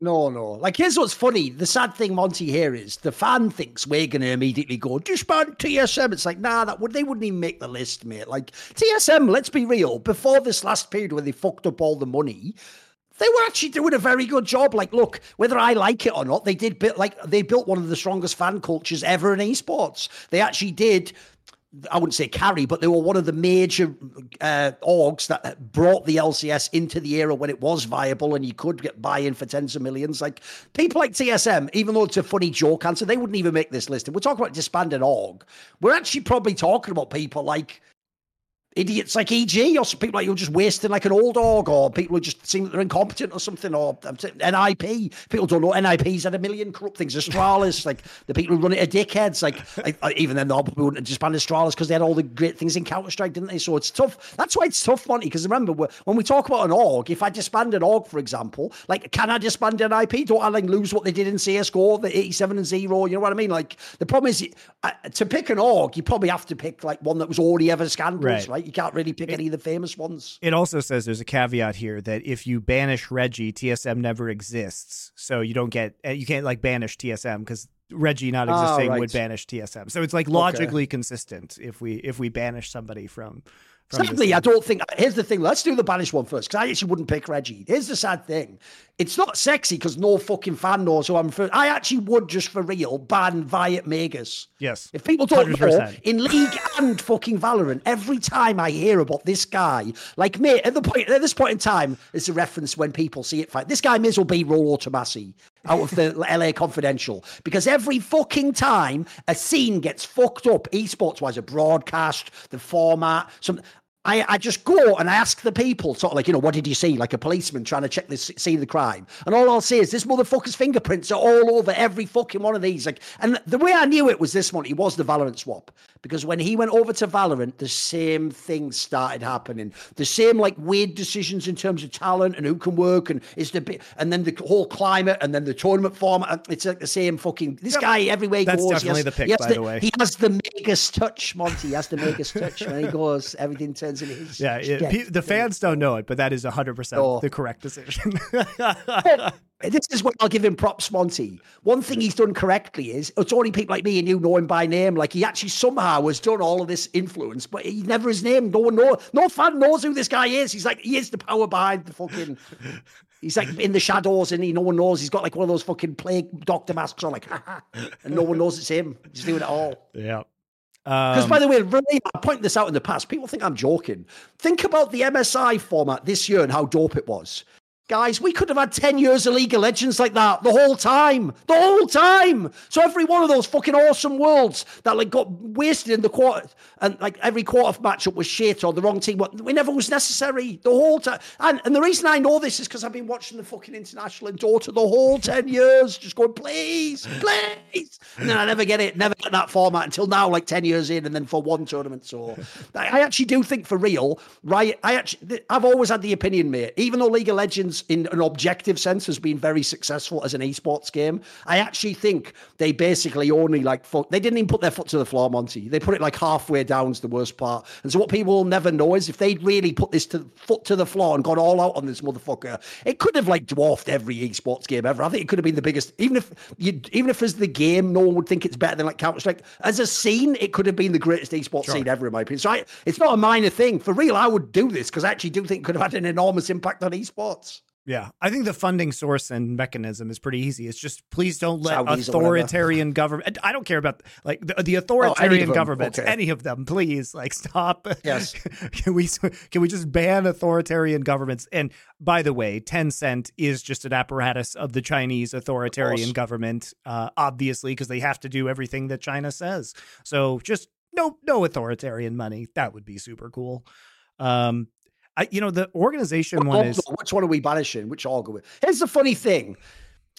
Now, the real problem uh, on the org, we're going to have to bite the bullet, Monte, because I've realized every org I'd want to kick has done things in the game. Like they've had good rosters, for example. You know what's fucked up? I'll, I'll tell you what I'm going to pick, and it's it's not going to work because, like I say, it, there are in-game things that this will ruin that they did. I actually think I would actually pick FaZe Clan. And the reason why I'd pick FaZe Clan is this, Monte. That's fair. For me, they are the original. They are the pioneer of that shitty old Zoomer, like stupid streaming fucking influencer culture of like, look, hey, hey, bros, what's it? Like, they're they're the ones who started that rot, mate. Like for me, that's where it all began in like whatever COD or some shitty game ages ago. So here- here's I, the- low key, I saw just. Whereas like, here's the difference. When Optic did that, they at least did it. Well, like, it had like a cool Optic- flair. to yeah, it yeah. Optic's better. This was like the peon version of that, wasn't it? It just was so Well, fucking. Here's here's the other thing. Like, it wouldn't really affect that many esports outside of Call of Duty and Counter Strike. and Counter Strike. But the thing about FaZe and Counter Strike is, I don't think the org was core to that success. I feel like if those players wanted to play together, they would have seen the same success on not FaZe, Right. Yeah, but the problem is, in the fucked up way, what also allowed them to have those super teams is that the FaZe org are sort of morons. So I don't know if another org would make those lineups and pay Oh, the there's 20k always for more every, you know what I mean? in Maybe. esports, Thorin. Maybe, maybe. You are right, though. In theory, you don't have to have that org. Obviously, Yeah. you could play for a different team. True. I feel like what gets lost in all the hype surrounding JDG is the fact that if they win Worlds, Knight will be the first non-Korean mid laner to win Worlds in over ten years. True. Uh, since I've made many times. That's Yeah. why I don't think people get it. It's not just the Grand Slam. When um, um, Chinese mid laner wins once, which has never happened. Yes, obviously we know season two. Politics is a funny thing, isn't it? But ignoring that, like I think the key thing for me is this. I want to see the impact that has on the LPL, bro. I want because that's the problem at the moment. Essentially, Monte, if you're Chinese, you should go like this: Hey, one day I could grow up and play with the best China, Korean players and win worlds. No, you're supposed to go one day we could just win worlds. Me and you, Chinese guys, could get in there and win worlds. I think it'll be momentous. People, I agree though. People, it's sleeping on that storyline so hard. By the way, there's another one. If I'm right, I'd have had a documentary made about that topic already. I'd be following him through worlds and trying to see if he completes it. You know, so because it'll be simultaneously a Chinese mid laner and the Grand Slam. Like it'll be a, a really, in theory, like the biggest moment in League of Legends history potentially. Yeah. If your life depended on it and you had to guess right, would you guess yes or no? A team featuring zero Koreans will win worlds in the next five years or not? Oh, because obviously it could have happened already with RNG in 2018. Um, probably. I mean, surely there's going to be. I think it probably does. Yeah. yeah. Especially... I mean, BLG could do it, obviously. Let me think. BLG doesn't have any Koreans. Yeah, BLG would be one. They could yeah. win worlds. Also, you would think, you know, potentially the um, the soft salary cap of LCK might prevent some of the Korean teams from being as good in the future. It, maybe it won't. Maybe it won't. Uh, Korean players might just want to play in Korea. That has been a trend. We've seen lots of Korean players turn down more money to stay in Korea. Um, but you would think that perhaps some of those players will go, you know, who knows? Who knows what will happen? Um, no, I definitely can happen. Like, for example, another team, if people don't know, earlier this year, EDG was very good earlier this year. I think it's mm-hmm. definitely possible that not, crucially, by the way, just say non Korean, because don't say Chinese, because then with, if you from Hong Kong, if you, just make it non Korean. That's all we need. No, it says, would you, a team featuring zero Koreans will win worlds yeah, in the next five go. years? So yeah. I, th- I, I, think Probably. it will happen. Yes. I, I would give that 65% chance of happening. A fun hypothetical NBA fans pose is if Kevin Garnett and Tim Duncan switched places, how would their careers sure. have turned out? If you could yes. switch two players in league history to see how differently things would turn out, who would it be? Faker and Rookie. That's your choice. That'd be great. Oh, okay. I mean, the real question is if Faker had gone to China instead of Rookie at the end of 2014, would Rookie be would Rookie have been snapped up by T1 and would he be considered the greatest player of all time now? I think it's a really fair fair question. I think it's a really interesting one. I mean, the reason why it's almost anyone and Faker, if people don't know, is because the key thing with the Faker one, Monte, is I mean, this is why actually it's a good analogy for Tim Duncan. If people don't know, Tim Duncan, a lot of people actually don't have him as the greatest ever, even though what people might say otherwise. The problem is he had an amazing org that continuously reimbursed, like re-upped his teams around him. Basically, they continued to build. Like, if people don't know, I think every season he played, they were like a 50-win team in the NBA, so like a playoff team basically. So that Faker is the best analogy point because essentially, if you swap any other great mid laner to Faker's spot, they not only get a chance to like be great as an individual player, but they can they can have like a million chances at like championships, worlds, LC MCK, MSI. So that the reason why it's interesting with almost anyone. I mean, pick any mid laner almost Monte and Faker, like Chovy and Faker. How about that? Sure. Imagine if Faker retires when Griffin comes up and Chovy joins T1. In the last five years, was T1 building amazing lineups around Chovy? Surely eventually he's won everything. You know what I mean? Doesn't he win MSI and Worlds? Like, because the point with T1 is you, everyone wants to play for T1 and you've got the money. So simultaneously, you can keep building these squads over and over. So I think there's loads of players you could do for this one, mates. Loads of the Korean mids, basically, right? Any of them, Showmaker, pick who you want. Pick who you want. Yeah. Because I do think Faker was in like what you call the catbird seat. It's the best spot to be in, is just sit yes. there as the player they build around in T1, you know? Yep, for sure. I was told that before MSI. So this person was told. So this is now secondhand information. So we'll take this with a grain of salt. All these months later, Cloud Templar was really nervous about Mad Lions tearing up the Asian teams because, and I'm not making, I'm, I'm not making Come this on. up, even though you heard it. So you might be. Uh, he could not fathom how they were able to take out the mighty BDS with all-time scary top lane carry Adam. Now, this does sound like a Cloud Templar take. What is one of your guys' favorite Cloud Templar or other Korean heads narratives or wild statement? Uh, here's what I will say about Cloud Templar. I've known Cloud Templar for many years. This guy loves hyping up the West. Um, and oh, okay. Uh, just in general, he's really, really respectful over Western teams for oh, okay. reasons that I cannot fathom. And so sometimes he comes because out he with shit like this. was clapped them fucking cheeks Exactly. and took the whole crown from them, like the man that should be king or something. The man who would be because they almost lost in OGN uh, Exactly. to Froggen. Uh, so now he respects all the Western teams. It, it is like sometimes parody though. Like some of the converse. I mean, he has some wild takes at times. So it would not surprise me if he's if he actually. But it is true. I know what they like mean because when someone translated Cloud Templar's thoughts on this qualifying match, he also was like mad bigging up Adam. Like he made Adam sound like he's fucking one and a half times better than he is. But like. It was weird, but it's I'll just say I can't remember the specific take, but I people who watch this show will know I've referenced this previously. It was the era when Korea really wasn't on top. So like season eight, season nine. This is obviously when like RNG and the LPL was on top, and then G two rose up. If you ever go back to those tournaments where the LPL or G two was beating the top Korean teams, I'll just explain it like this. I actually, for me, Cloud Templar was the canary in the coal mine in Korean League of Legends because he essentially his conclusion was always it was like the Idra argument, Monte. The conclusion was like, well, you won, but just because you played incorrectly, and if you'd have played right, I would have won. And it's like I've always said, even though I know theoretically what Idra meant, you always Right. sound like a moron when you say that out loud. Yeah, yeah, like, yeah. like why would I play correctly so I'd lose to you, you daft cunt? Why would I do that? but the point is, the reason I say it's the canary in the coal mine is because it just showed me why League of Legends was stuck at that point in time, Monte. Because I think they really did believe with the old tracker's knife meta that League of Legends had been solved and Yeah. it was a game where there were correct protocols at all time, which is obviously the Koreans' favorite style of League Yes. of Legends, where you iterate and you execute correctly. And in fact, I think, think what happened was they were just incorrect. What they didn't understand was it isn't a game of perfect information. You had to gamble. Like obviously, we now see not everyone does it now. Everyone understands you have to have those skirmishes and you have to gamble on certain dragon fights that don't always make perfect sense. Like everyone knows now the game is again about like mechanics and outplaying people. But at the time, Cloud Templar and the Koreans really just thought like it was like the quest for the Holy Grail. They thought if they just kept searching, eventually they would resolve League of Legends and they'd be back on top. And so essentially, Cloud Templar on all those tournaments, there's a million times he sort of said it like that. Like he really did think that, like, you know, T1 played correctly, but they lost every time. It's like, give me a break, mate. At what point does it click? Maybe they're not playing correctly. Or more importantly, maybe League just isn't played that way anymore. So yeah, there's my pick. What's your take on villains written with sympathetic or sad backstories? Is there a particular one you dislike the execution of?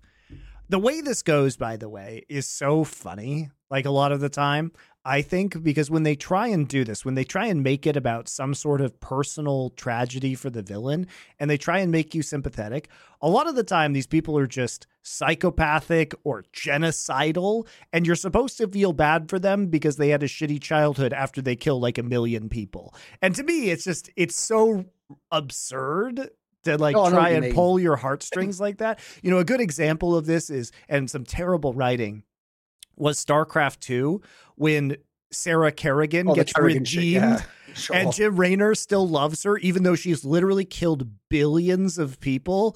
And you're just supposed to say, well, I guess it's fine that she did that. And even though I guess she's sort of not a villain now, uh, I feel bad for her. So I think it's oftentimes just really manipulative and stupid. Um, and, uh, you know, it, it doesn't it doesn't actually line up and nobody if you actually think for two seconds about what this would be like in real life you would never ever have any sympathy for these people whatsoever so it's cheap No, I think the it's a real cheap problem trick is- a lot of the time Unfortunately, I even think the reason they do that is to make you infer that life is like that and like everyone has a logical. Because here's the problem: what you're really nailing, Monte, if I make it more explicit, is the notion that there's a logical reason why humans do everything. But that's not the case at all. Like I, I would hope when people live. Look, I'll admit it took me a long time to figure this out. Everyone's irrational. Now, look, you might go, oh, but women are all emotional. Yeah, so so are men. It's just in a different way, not to the same degree. It manifests differently. But like the real joke of the human race is we all convince ourselves with these modern logical things that like think, and then we uh, actual reality isn't that. That's the artifice. The LARP is that we're these logical beings acting in the age of rationality, and everything we do makes sense. Because what drives me crazy, bro, is when people will say shit like, you know, when I like expose some shit about EG, and people use the argument, Monte, like, but then why would they do that when they know they'd just get caught? It's like, well, that's irrelevant, mate. You can you can sit forever and ask why they do it, but they did do it. You're saying it to imply they wouldn't do it because that's a silly, illogical thing that'd get you caught. Spoiler: people do that all day long in the world. It's why talk about? jail So, isn't really yeah. a deterrent because nobody is No, thinking when when somebody d- commits a felony, nobody's thinking about going to jail at that time. They're not thinking if I shoot this Oh, guy, then. I'm going to be in prison forever. Otherwise, the deterrent would wor- would be more effective. You know what I mean? So it's, I it's think it's hackneyed premise essentially. Like to me, it's more like the you just have to give them leeway that there's a reason they're that way, and then you, you it's never going to make sense. You can't really experience what they experienced. You just have to go right. It's plausible. Essentially, I have to have plausible denial. Like it's plausible he could behave that way and not be a total idiot. You know, as long as I've got enough, I just need it to be plausible as a backstory. Yeah, I- I- I, sort of agree. I don't think you can really do it. It the, thing about villains and art though is like i said what they do is the villain will do something extremely fucked up and then you'll have some sort of flashback scene where they're like dad was beating them and then you're supposed to sympathize with them like no that's not how you would give you an ever behave in the real world another one. You know when they try to constantly hint in Game of Thrones that like Cersei obviously had her own fucked up childhood and her father was like power hungry, but then maybe because she was a girl, he didn't really give her any attention, and then you know she also then had to look after her own children, so she was in this game of political intrigue where they might kill her own. child. They do. It doesn't matter how much they build all that up. You never go right. So everything you've just been doing is cool. Then That's everything fine. in the series was all right. Yeah, Remember you know what? you- everything you did was just fine. remember when you that- when you blew up that church and killed up. everybody Yeah. Exactly. It never ends up well, does it? It never does. It never does. yeah so anyway I, I i often find that that's really shit writing i guess is the answer almost every time almost every time Yeah. Um, has either of you seen Who Killed Captain Alex? I have not. Do you know what that is? If What not, what's your favorite The Room tier movie? So bad that it's good. Oh, so it's some like this It's is some like indie shit. I'm guessing. Uh, then, right? Okay. Birdemic was pretty terrible and hilarious. I, I DoA made me watch that one. I mean, I am a big fan of The Room. I do think The Room, The Room is, is like unironically a really entertaining movie. Like as also. It unironically has mad replay value. I probably watched that like five times. Mate. It's just really good. It's just mega entertaining, isn't it? What, would- Uh, what else was doing up there for you? Like I said, DoA showed me Have you watched many time. of these movies? Have you watched like Troll and all that shit? Have you watched the classics that everyone loves? I haven't seen Troll, but I know about it. That's the one. If people remember, I think it was Troll Two was the one where it has all those clips where it's like that guy like it's a Norwegian movie, right? You're eating that person. Ah! Like it's like really bad acting, basically. Yeah. No, I, I think do- you're mixing up Troll Hunter and Troll. Oh, Troll Hunter and. Troll. There All was- right, whatever. Yeah, I I- there was two. di- one of them was like a real one that was sort of like an indie that was cool. I think it was Troll Hunter, and then Troll was yeah, the one that was, I think was just the bad acting, if I remember I, correctly. I I watch some of these movies sometimes, usually because DoA makes me watch them, uh, or I'm or, or honestly, like I'm watching MST3K, and MST3K does I'm a, trying to think what else is really good in that regard, though. There's not that many movies because like everyone knows the classics, money like Plan Nine from Outer Space Sure, or whatever yeah, the fuck. Like those of them aren't actually that good. Is the problem? So the problem is the Room is the ultimate one for me. The Room is Yeah. like the 2001: A Space Odyssey of so bad they're good movies. yeah, it's it? It's the best. It's it's hard. the to- greatest. It's too good. Because the problem with it is, it's the only one, Monte, where I watch it. And like, remember, some of these other ones are just bad movies. This is the one where it's like, how does this even exist, though? You, you're just watching it and you're thinking, like, how could you even get to the point that you finished the movie? You know what I mean? It's actually a movie that works. It's in a cinema. Because it's that ridiculous, isn't it? I know. I just I just love the fact that they're like editing this together and they're think they're just nodding to themselves saying, "Yeah, this is good. This is g- great." Oh no, the worst part, I'll tell you if you don't know this, Monte, is that this is where everyone on some level is shameless in Hollywood. Because that guy, Tommy Wiseau, because now it got like this cult classic, he now lies and says it was always a dark I comedy. know, I know, it's ridiculous. There's no way, bro. You no thought way. this was real. And by the way, as an aside, I like that movie so much. I even watched that like biopic movie with James Franco. Was that where good? He plays him. The it Disaster wasn't bad, actually. It wasn't yeah, bad. I, I, I've Because it's the meaning to watch thing that. Like as you can imagine, the actual Tommy Wiseau character himself is quite an interesting guy who wasn't Sure. a very unusual. yeah. thi- So I would say they do a decent job sort of setting him up and showing like his weird as well. And they don't just make him, by the way, like he's not like just comedic relief. They try to actually like give him like a real humanity and be a serious character, and he has his own reasons. So yeah, I think that's the ultimate one. Just just watch the the room again. Oh, suggest one for us if you think there's like a one we've missed. Let us know. Because it's not impossible in the future. Yeah. We might do one of these for the four player show. Like maybe That's we'll true, do like a actually. so bad they're good Yeah. series of That- films. That's actually probably a pretty funny, funny one for that. We'll keep the Captain Alex one in mind. Uh, North American professionals, lawyers, bankers, consultants are known as some of the hardest working people and often work equal, if not more, hours than even their Asian counterparts. I I- worked in law in New York. God, if that's true, is yeah, it true? it's yes. especially New York law is crazy, especially big law. I mean, these lawyers are working like 100 hours plus a week. Um, Why do you think this isn't reflected in esports? It even draws from a similar pool of people like upper middle class people from from major Bay areas. Or like I feel like there's an obvious reason areas. culturally, Monte, which goes like this.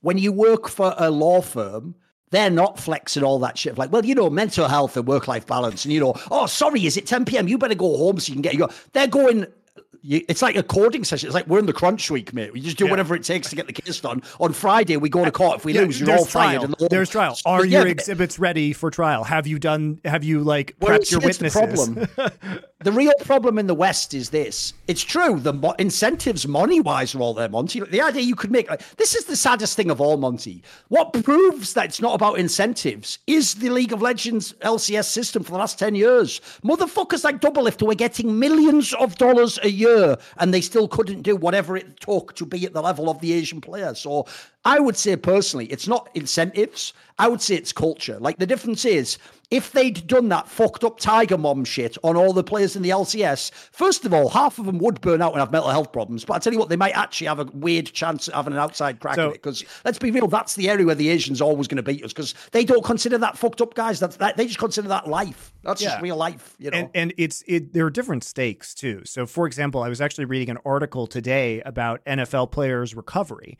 and a lot of these guys have first off very advanced recovery uh, equipment or facilities installed in their own homes at the cost of hundreds of okay. thousands of dollars, or they literally have teams of recovery specialists. Some of them pay them like three hundred thousand dollars, a million dollars a year, just to like you know, do all the recovery techniques because NFL is so brutal that they need their body in shape for the very next week of games.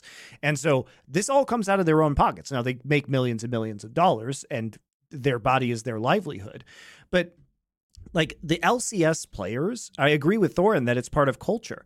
Imagine if they were spending their own money on their own potential coaches or specialists, right? Which I think maybe some of them have, but not a lot of them. They rely on the teams to provide that for them.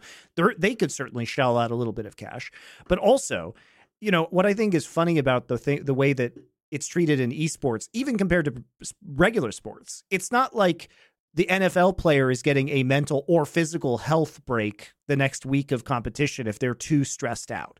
It's not like that lawyer, to the point you made, Thorin. If there's a court date, you can't just go to the judge and say, you know, I really need like a couple extra weeks for my mental health break before this trial starts. It's been really stressful, you know, prepping all my witnesses, getting all my writing my my opening arguments. Um, I, I just need I've been working like 80 hours a week, so I, I just need a little bit of a break. Like the, the concept of that is just fucking ridiculous. And so you would think they would try harder. And the only thing is that you could ever say is a culture issue within esports in North America it's not even sports in me, North America because athletes play fucking hard. So like I've always said this to people, I think the most misunderstood thing about Korean League of Legends or esports in Korea in general, Monte, is this stupid thing where Westerners see, like, you know, they'll see during Worlds now, they'll see like a picture, like, let's say, I'll give you a random example. Let's say like Sjokz or Laure or some one of the female talent that's at the event will always on their social media have a post that's like, oh, look, you know, say on the Korean Underground, look, they've got like League of Legends characters on the on a poster on the side of the train. So what will happen is all these fans in the West will see that and go, holy shit, that's how accepted esports is there. And they will always make this mistake, Monte, of thinking that means all of Korean culture embraces esports and thinks it's an aspirational job. And in doing so, they are completely wrong because actually your parent doesn't want you to become faker unless you can definitely be faker. And even then, if they had the choice, they might still pick lawyer over faker. Yeah. And if you don't know that, you don't know why these players kill themselves to be the best because it's not even like the coach is telling them you must practice the extra hours. They know that if they don't make it, then they go back to the same parent who never wanted them to try this anyway and essentially say, I failed at two things now. I failed at school and I didn't make it as a pro. Look, I'll tell you what, that fucking fire behind you will keep you going really hard in the game because it's all or nothing when you get on that track, as far as I can tell. We've also talked about this as a socioeconomic issue many times. I've said a lot of the Korean players come from lower class backgrounds. Um, and so they are supporting their families and there is more incentive. Most of the NA pros come from upper middle class backgrounds where there isn't the same incentive. Uh, that's the opposite. Anything, yeah, it's, yes. just, it's just straight up. Because the vibe I always got, Monte, is actually the opposite culturally. The vibe I always got, despite all the complaints, as you say, about the mental health stuff, I always got the vibe that if you're a pro, it's sort of like, yeah, yeah, I kind of like being an LCS pro. If I don't get the team offer next year, maybe I go back and do that second year of uni. And I just want to go Yeah. like, bro, what sort of like mad, look what a, pri- essentially, I'll use the term, what a privileged life you live. Like, that sounds go- awesome, by the or way. I'm just gonna go stream. You know, Oh no! Or I can just get a gig in the esports, and you know what I mean. Like Yeah, the, the, the the options for transition are so much easier. As as I say, if you're in the Korean playing system, it feels like all or nothing. You are really going for like like I would compare it more to stuff like trying to make it in Hollywood as an actor, mate. You either make it or you end up with some fucking nobody that spit out the back of the system that no one will remember. So I think the stakes are just way higher. Even even with all that said, by the way, it's not like if we made all the Westerners play the same, they'd never be as good. But my point is, I think that fundamentally means there will always be a divide in terms of how they play. Because I agree with the premise. Like, essentially, what he's getting at on the premise there is it's not like them just being born Korean meant they had to be better. It's probably a mixture, I think, of culture and then the fact that they've got so many people trying to be pro. The other thing is how many people want to be pro. There's the other thing, Monte. People can be NA challenger and never have any dream of even being pro. If you even get high on Korean solo queue, you're trying to be. It's almost implicit within what you're doing. Oh, you're You're trying to one day be pro if possible. Yeah, exactly. since your usually your movie recommendations are of action or thriller nature, let's switch it up. What do you consider your favorite romance, comedy slash high fantasy movies of all time? If we can name three different movies: romance, comedy, or high fantasy.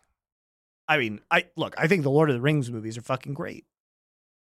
I think they're way better than the books. The books are terrible the the movies are actually telling the story that uh, Tolkien was not a good writer. He was a great inventor of a world, but in terms of actually telling the story that Tolkien wanted to tell, the Lord of the Rings bo- uh, movies are insanely better, and those movies are very good. Um, what about romance or comedy? Romance movie. I mean, comedy for me is easy because I've always said, even though people think it's a guilty pleasure, I think the movie Clerks by Kevin Smith's a banger. I think it's a fucking hilarious Sure, movie. yeah. It's really good. Um, I mean, his like, what are some of my favorite comedy? Well, romance. I, I've talked about this a lot. I love Only Lovers Left Alive, which is kind of cheating because it's a vampire movie, but it is a romance movie technically. um, uh, my wife had me watch the Before Dawn movies, which I really enjoyed. Um, comedy, But you mean like the Richard Linklater one? yes, the Richard Linklaters. before- like- yeah, yeah, yeah, okay. yeah. Right. Um, Okay. I think those are very enjoyable. Um, as for comedy movies, I, I mean, I've I've always enjoyed Monty Python and like Life of Brian and uh, the Holy Grail. Um, those are classic. I mean, there's so many great classic comedy movies. I feel like it's that's not really. I feel like we recommend these movies quite a bit. I don't know. I'll give you a couple. So, like uh, for comedy, like I said, Clerks is one. For romance, I'll give you more of like an independent pick, but I think it's a banger. You won't have seen it. It's a movie called Happy Accidents, which actually has Vincent D'Onofrio and um, Marisa Tomei. It's just a very unique premise. It's it is a romance movie, but I'll, there's a twist that I won't give you in it, which makes it like secretly. It's one of those movies, by the way, guys. If you want a pro tip, this is what you watch with your girlfriend or your wife. But it's like, oh, it's like a romance movie. Then you watch it, but it's got something for you in it. There, that's all I'm gonna say. So just wait, just wait and see. It's got there's a little bit there, something works into the storyline that makes it a different type of movie. but it Does- does start like that, so it's all good. Does Eternal Sunshine of the Spotless Mind count? It- That should count as a romance movie. Yeah, why not? I think that's a, that's a fair one. Also, by the way, it's also, it's also quite like quite a deep romance movie. If you think about it. like all the Yeah. stuff about like like d- deleting your relationships, and then like that woman who keeps falling in love with, with spoilers with the guy who's doing the machine. It's I actually thought some of the side stuff Right. that was actually pretty profound. It's quite cool I mean, I'm, movie. a, I'm a big Charlie Kaufman fan, so um, but yeah, that one's great. What are your favorite genres? High fantasy. I'm with you. Aside from Lord of the Rings, I don't even know what there is for that. Like I actually think high some really bad ones from the 80s, As you like can see now Legend from all this- or As you can see now with all Wheel of Time, usually they're done quite badly, those sorts of movies, unfortunately. So I can't think of anything beyond Lord of the Rings for that. yeah. Unless Yeah. I can count like like if they count like the Adventures of Baron Munchausen or Time Bandits, something, then we'll take that. Time if I can count great. that, I don't, I don't know if that should be high fantasy or not. But Time Bandits is a great Time shout if you've never seen it. I think Time Bandits counts. I feel like that counts. By the way, they're making a TV show, which is going to be terrible. Oh, and also, by the way, it goes out saying if you have a kid, you are now 100% justified watching the never ending story as many times as you want. Yep. That's a great movie. Straight fire movie.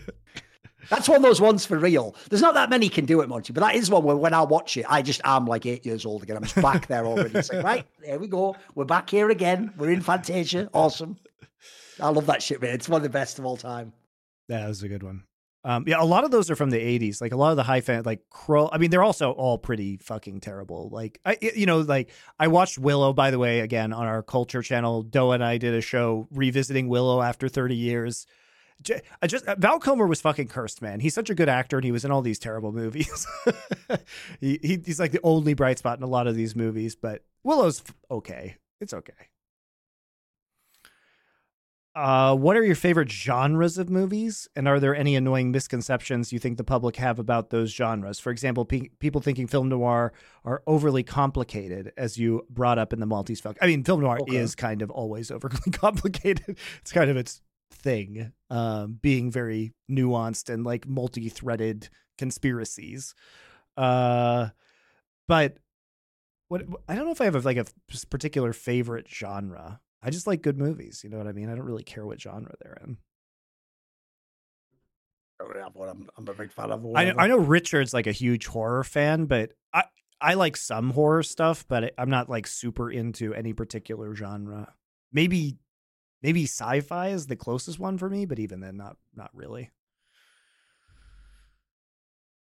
Uh, would you rather go on an excellent adventure, take a bonus journey, or face the music? I mean, I love Bill and Ted's Excellent Adventure, the first one. I, I actually haven't seen the the third one, which I heard was good. I didn't even know there was a third one. They made one a few years ago, like a couple years ago. Apparently, it's quite good, um, but I have not. What, with the it. original, like Keanu Yeah. Reeves and that? It. with Keanu Reeves and Alex Winter. I'll have to watch this then. Okay. Yeah, I- I've heard it's good. The first two were pretty good. yeah, I love I love Bill and Ted's Excellent Adventure. That's a it's definitely a OG classic. There's a comedy. I fucking love Bill and Ted's Excellent Adventure. Rank the following sports by how hard a truly terrible matchup is to watch, with rank one being the hardest to watch. So, which is the least, wh- which is the least pleasurable esport to watch a a bad match in? League, CS, StarCraft, Overwatch, Valorant, or Dota? Well, I don't watch two of those. So, like, I feel like it's League, probably. Because here's the problem I've always said with League. It's one of the worst games ever for like individual stars on bad teams being able to do anything in the game. That's like true. I give the example earlier for the ADC. I mean, Overwatch is kind like of the bad be- at that too. if you're Berserker, it doesn't matter how good you are at ADC. If you're playing JDG, you'll never be in the game. You'll never even have a chance to show you're good. Whereas like in Counter Strike, if you're Berserker and you're actually good, you can still have some rounds that you do something. You can still pop off and get kills and show me that you're a good player. I feel like in League, the game itself goes against you and their team goes against you. The comp goes against. Oh, there's so many things can be on your back in League. I feel like. The thing about Overwatch is that all the bad teams try and play like the good teams, and they re- they always refuse to play their own style. So watching really bad teams play each other in like goats in Overwatch was fucking painful. It was really bad. So I Oh, wait a minute! I thought, I thought the premise was like a it was like a mismatch game, like a really good no, team no, no, a bad team. a What- truly is that not terrible match, just like a total Oh, this clown is two fiesta. teams play, right? I thought that. Okay. I, I think for me, oh, it's right. I see. I Overwatch. misunderstood it. Yeah, I don't I don't know enough about Valorant or Dota to say. Like Star StarCraft's really bad too. StarCraft can be really bad. Yeah, but the problem is StarCraft can never be the worst because remember, in StarCraft, the game can still be. You can even forfeit a game. Sure, Actually, that's that's, a mega selling point that you can forfeit a game. That's shit, can't you? Like, I, I think people underestimate that part, mate. Sometimes it's a nightmare league when the game drags out twenty minutes and you know it's going to be So- a loss. The thing is, I know enough about CS to appreciate it, but not enough to do very deep analysis of it. So I, I would probably rather watch a bad CS match because the reasons why it was super terrible would probably mostly elude me. Um, so I'd, I'd say I'd most I'd say, I'd say CS, StarCraft, League, and then Overwatch would be my ranking. Overwatch being Okay. the worst. Uh, despite Dardoch's history of being toxic throughout his career, I can't help but feel that he was unfairly dropped slash scapegoated at certain points. While there were definitely cases where he 100% deserved to be dropped, like Team Liquid, some of the dropping straight up did not make sense. 2017 CLG and 2021 Dignitas. Unfortunately, it is impossible to know for sure, as most of it was warranted, as none of the teams aside from TL ever gave full context.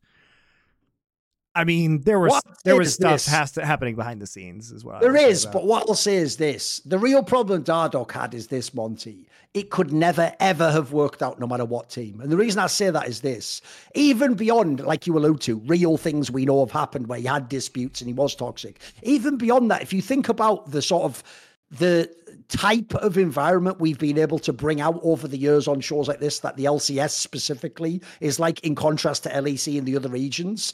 They're just not a region that like that sort of criticism. So even like Dardoch that like reformed I don't think would make it Monte. Like he's to me I, I, I, I uh, here's the analogy I'll give you because I'll tie it into someone you know. I I think the only reason Doublelift got away with being the way Doublelift was is because he was so much better than so many people in the region. It's because he was basically the best player, and you knew if you built around him, you'd win. And remember, before Doublelift started winning, people didn't put up with it. People were kicking him off teams. People would just get so. The real problem Dardoch had is he wasn't like fucking Diamondprox. He wasn't like so absurdly good at jungle. You had to make it work. So I actually think essentially, even if he was like on his best behavior, he'd still be someone who like would have problems with losing, and he'd still be like provoking discussion. So I think it's, to me, he just is a bad culture fit for NA anyway. Like I don't even think it's just the toxicity, although I do agree with those examples. Like like if you go and watch that uh, Aphromoo Reflections.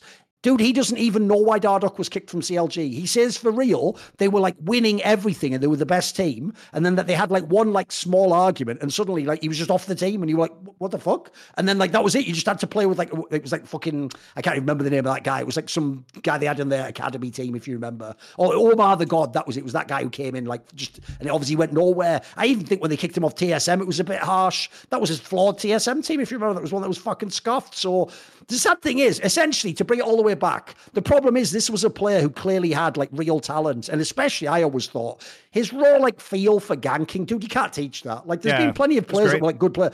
He just had like an actual real skill. So it is a shame, but I actually sort of get it. He was as- he's in the he's not only in the wrong game. League of Legends is way too soft. You're in the wrong decade, bro. Like if anything, Dardoch needs to be like reborn as like a one v one Quake player in like 2005 Monte. Then he's going to be fine. He would have done well in it'll be all StarCraft awesome. too. exactly, exactly. That's what he needs. People, people, people who complain about Dardoch never saw Naniwa. That's all I'm gonna say. Exactly.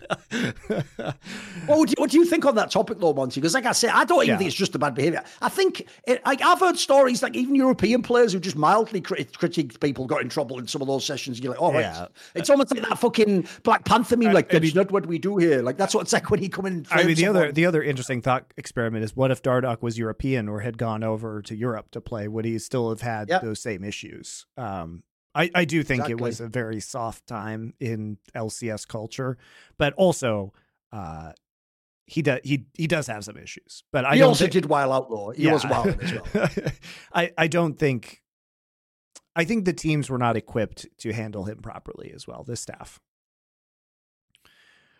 Uh, I've been loving the film noir phase on foreplay. Instantly, if you watched any Korean neo noir movies, I've seen Old Boy and the Vengeance trilogy.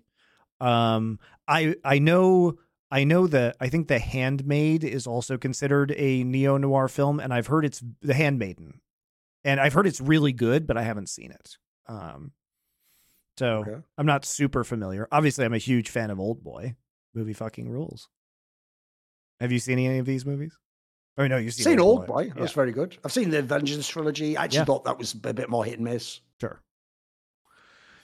How did you guys feel about the Twitter reactions to BDS winning versus PSG? Seemed to me like they'd won best of five versus Korea and not barely squeezed by, and in a matchup they were supposed to be favored. Um, wait, wait a minute. Whoa, whoa, whoa, whoa, whoa, whoa. Re- rewind that last part of the sentence. Read that last, last sentence again. Go on. barely squeezed by in a matchup they were supposed to be. No, favored. who? Did Oh, you just imply BDS. BDS was heavily favoured? Yes. BDS was literally the betting underdog. I know, I bet on them. They were the betting underdog in that match. That's true. You can go check it. So I, all I'll say is I, I actually reject the premise. As far as I get, you know what? Are you ready? I've just literally, this is like fucking, you know, in Sherlock when he walks in the room and then someone goes and he goes, oh, hello, officer. How was the Bar- How was Barbados? And they go, what do you mean? How do you know I just came back? And he goes, well, on your shoulder there was the like, you ready? Like, listen, American fan who just submitted this question. You're salty that fucking Golden Guardians got their shit pushed in 3-0 in a match that they had no chance of winning, right? So what you've done is you've retconned it that BDS was such enormous favourites that now winning 3-0 over your hope isn't enough. Now they're supposed to like win 3-0 with like literally not even a single chance to ever like die. Give me a break, mate. The 3 0 it. How are you going to critique that, you fuck? How are you going to critique that? Come on. Come on, bro. What even is this question? I don't get it, mate. Sounds scuffed to me. Sounds scuffed to me. Just fake news. Fake news. Move on. Fake Uh, news. Get CNN out of this fucking press call. Get him out.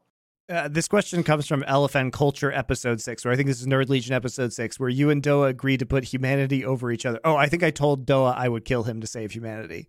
Is there a situation where you would do the opposite? Perhaps if the stakes were lower, like a country or a different person, like a parent, child, or spouse, due to having different values.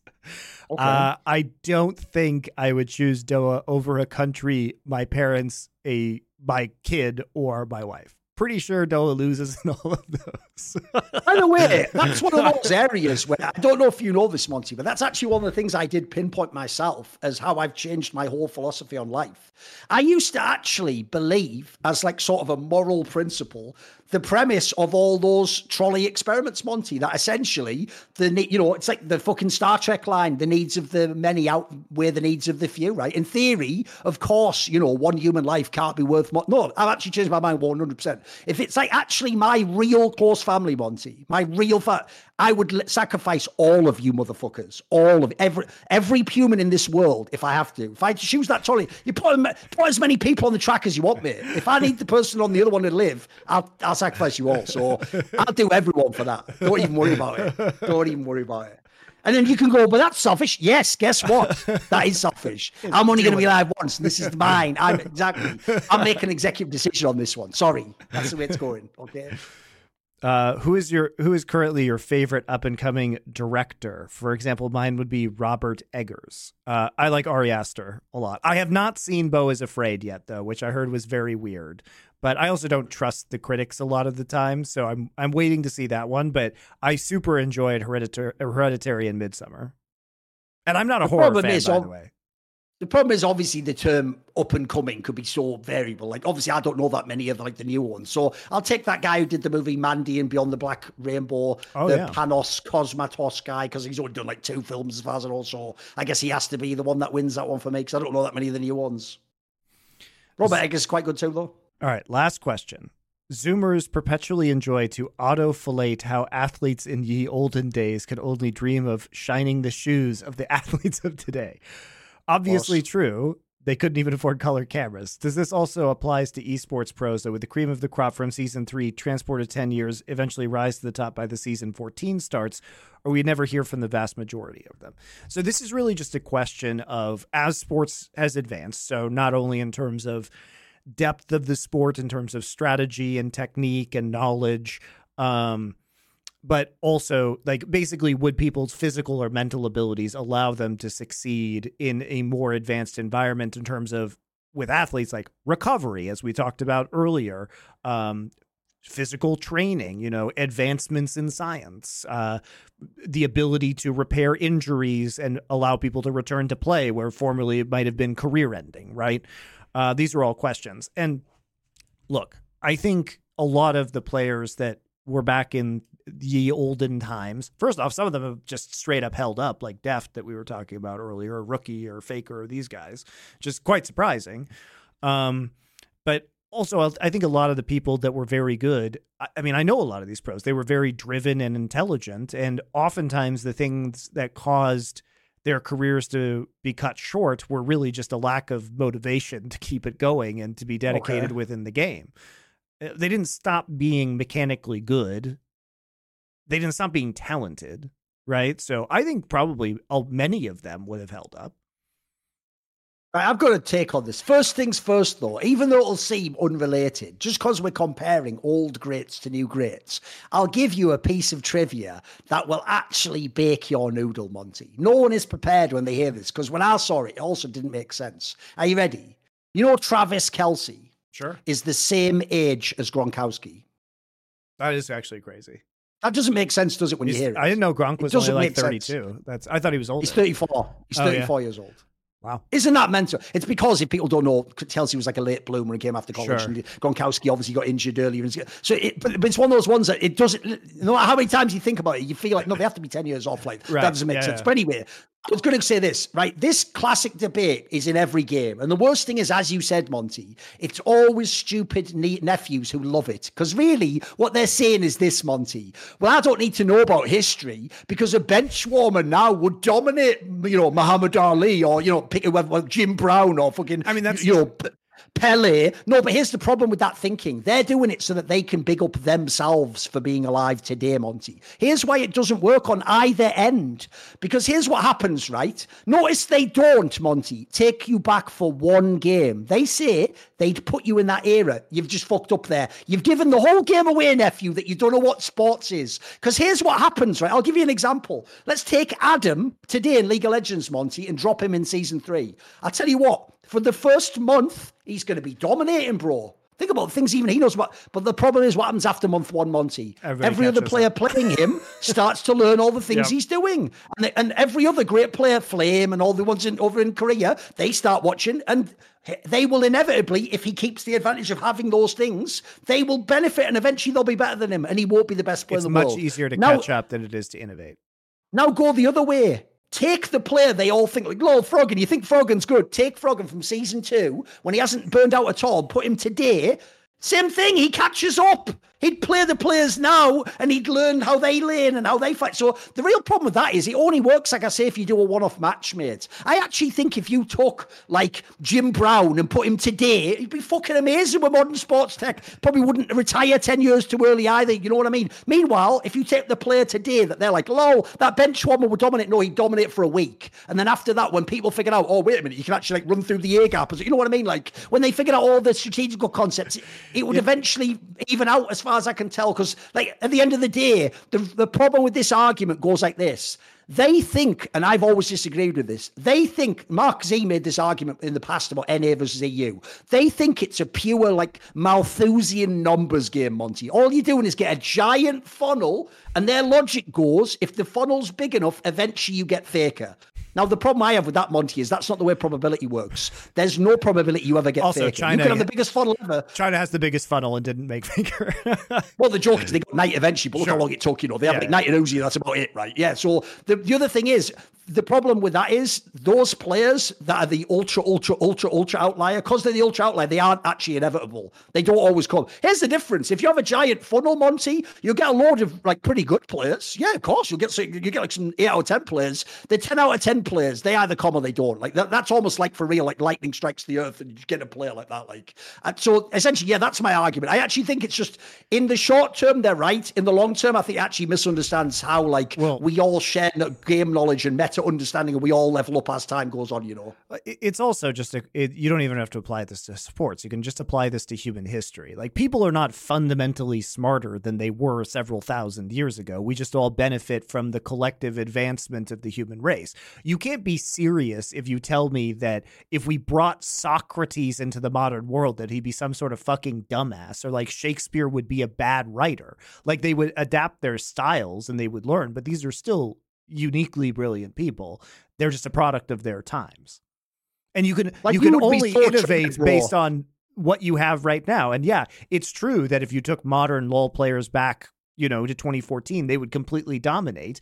But that's because they are building on a knowledge base of how to play the game that those players were innovating. And I can tell you from casting those games, it was quite thrilling at the time to see that innovation, even if it is commonplace now. Like you would be so triggered, bro, if you'd seen this like discussion that happened as part of the discourse in politics the- like two weeks ago.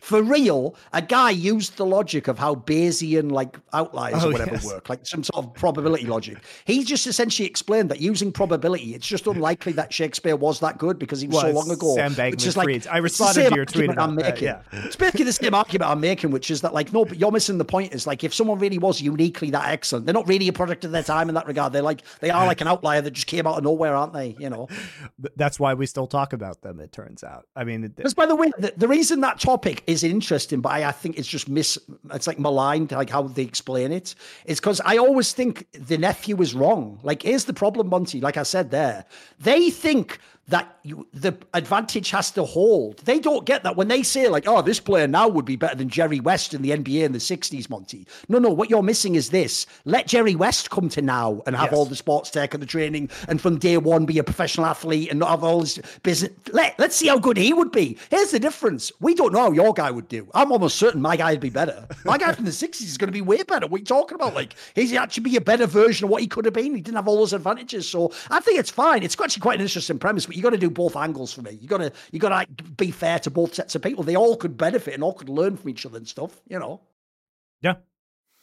All right, guys. That that was it. That was our last question uh, of the day. Thank you very much to our Discord subscribers. That is very helpful.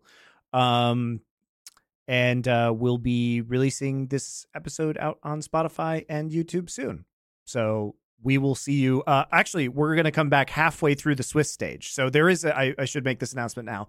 There is a break in the Swiss stage. So there used to be, just like there used to be a couple day break between groups, we will be doing an episode of Summoning Insight after the first phase of Swiss, and then after the second phase of Swiss, and then after quarters, semis, and finals as well. And you can catch uh, Power Spike, which is going on this channel at the same time, our LFN culture channels that are going, sports channels that are going, and Competitive Edge, brought to you by Esports Bet. That one is over on the Esports Bet YouTube channel. Remember to comment with your user- username in order to enter the raffle for free money on their site. So thank you very much, guys, and we will see you in a few days.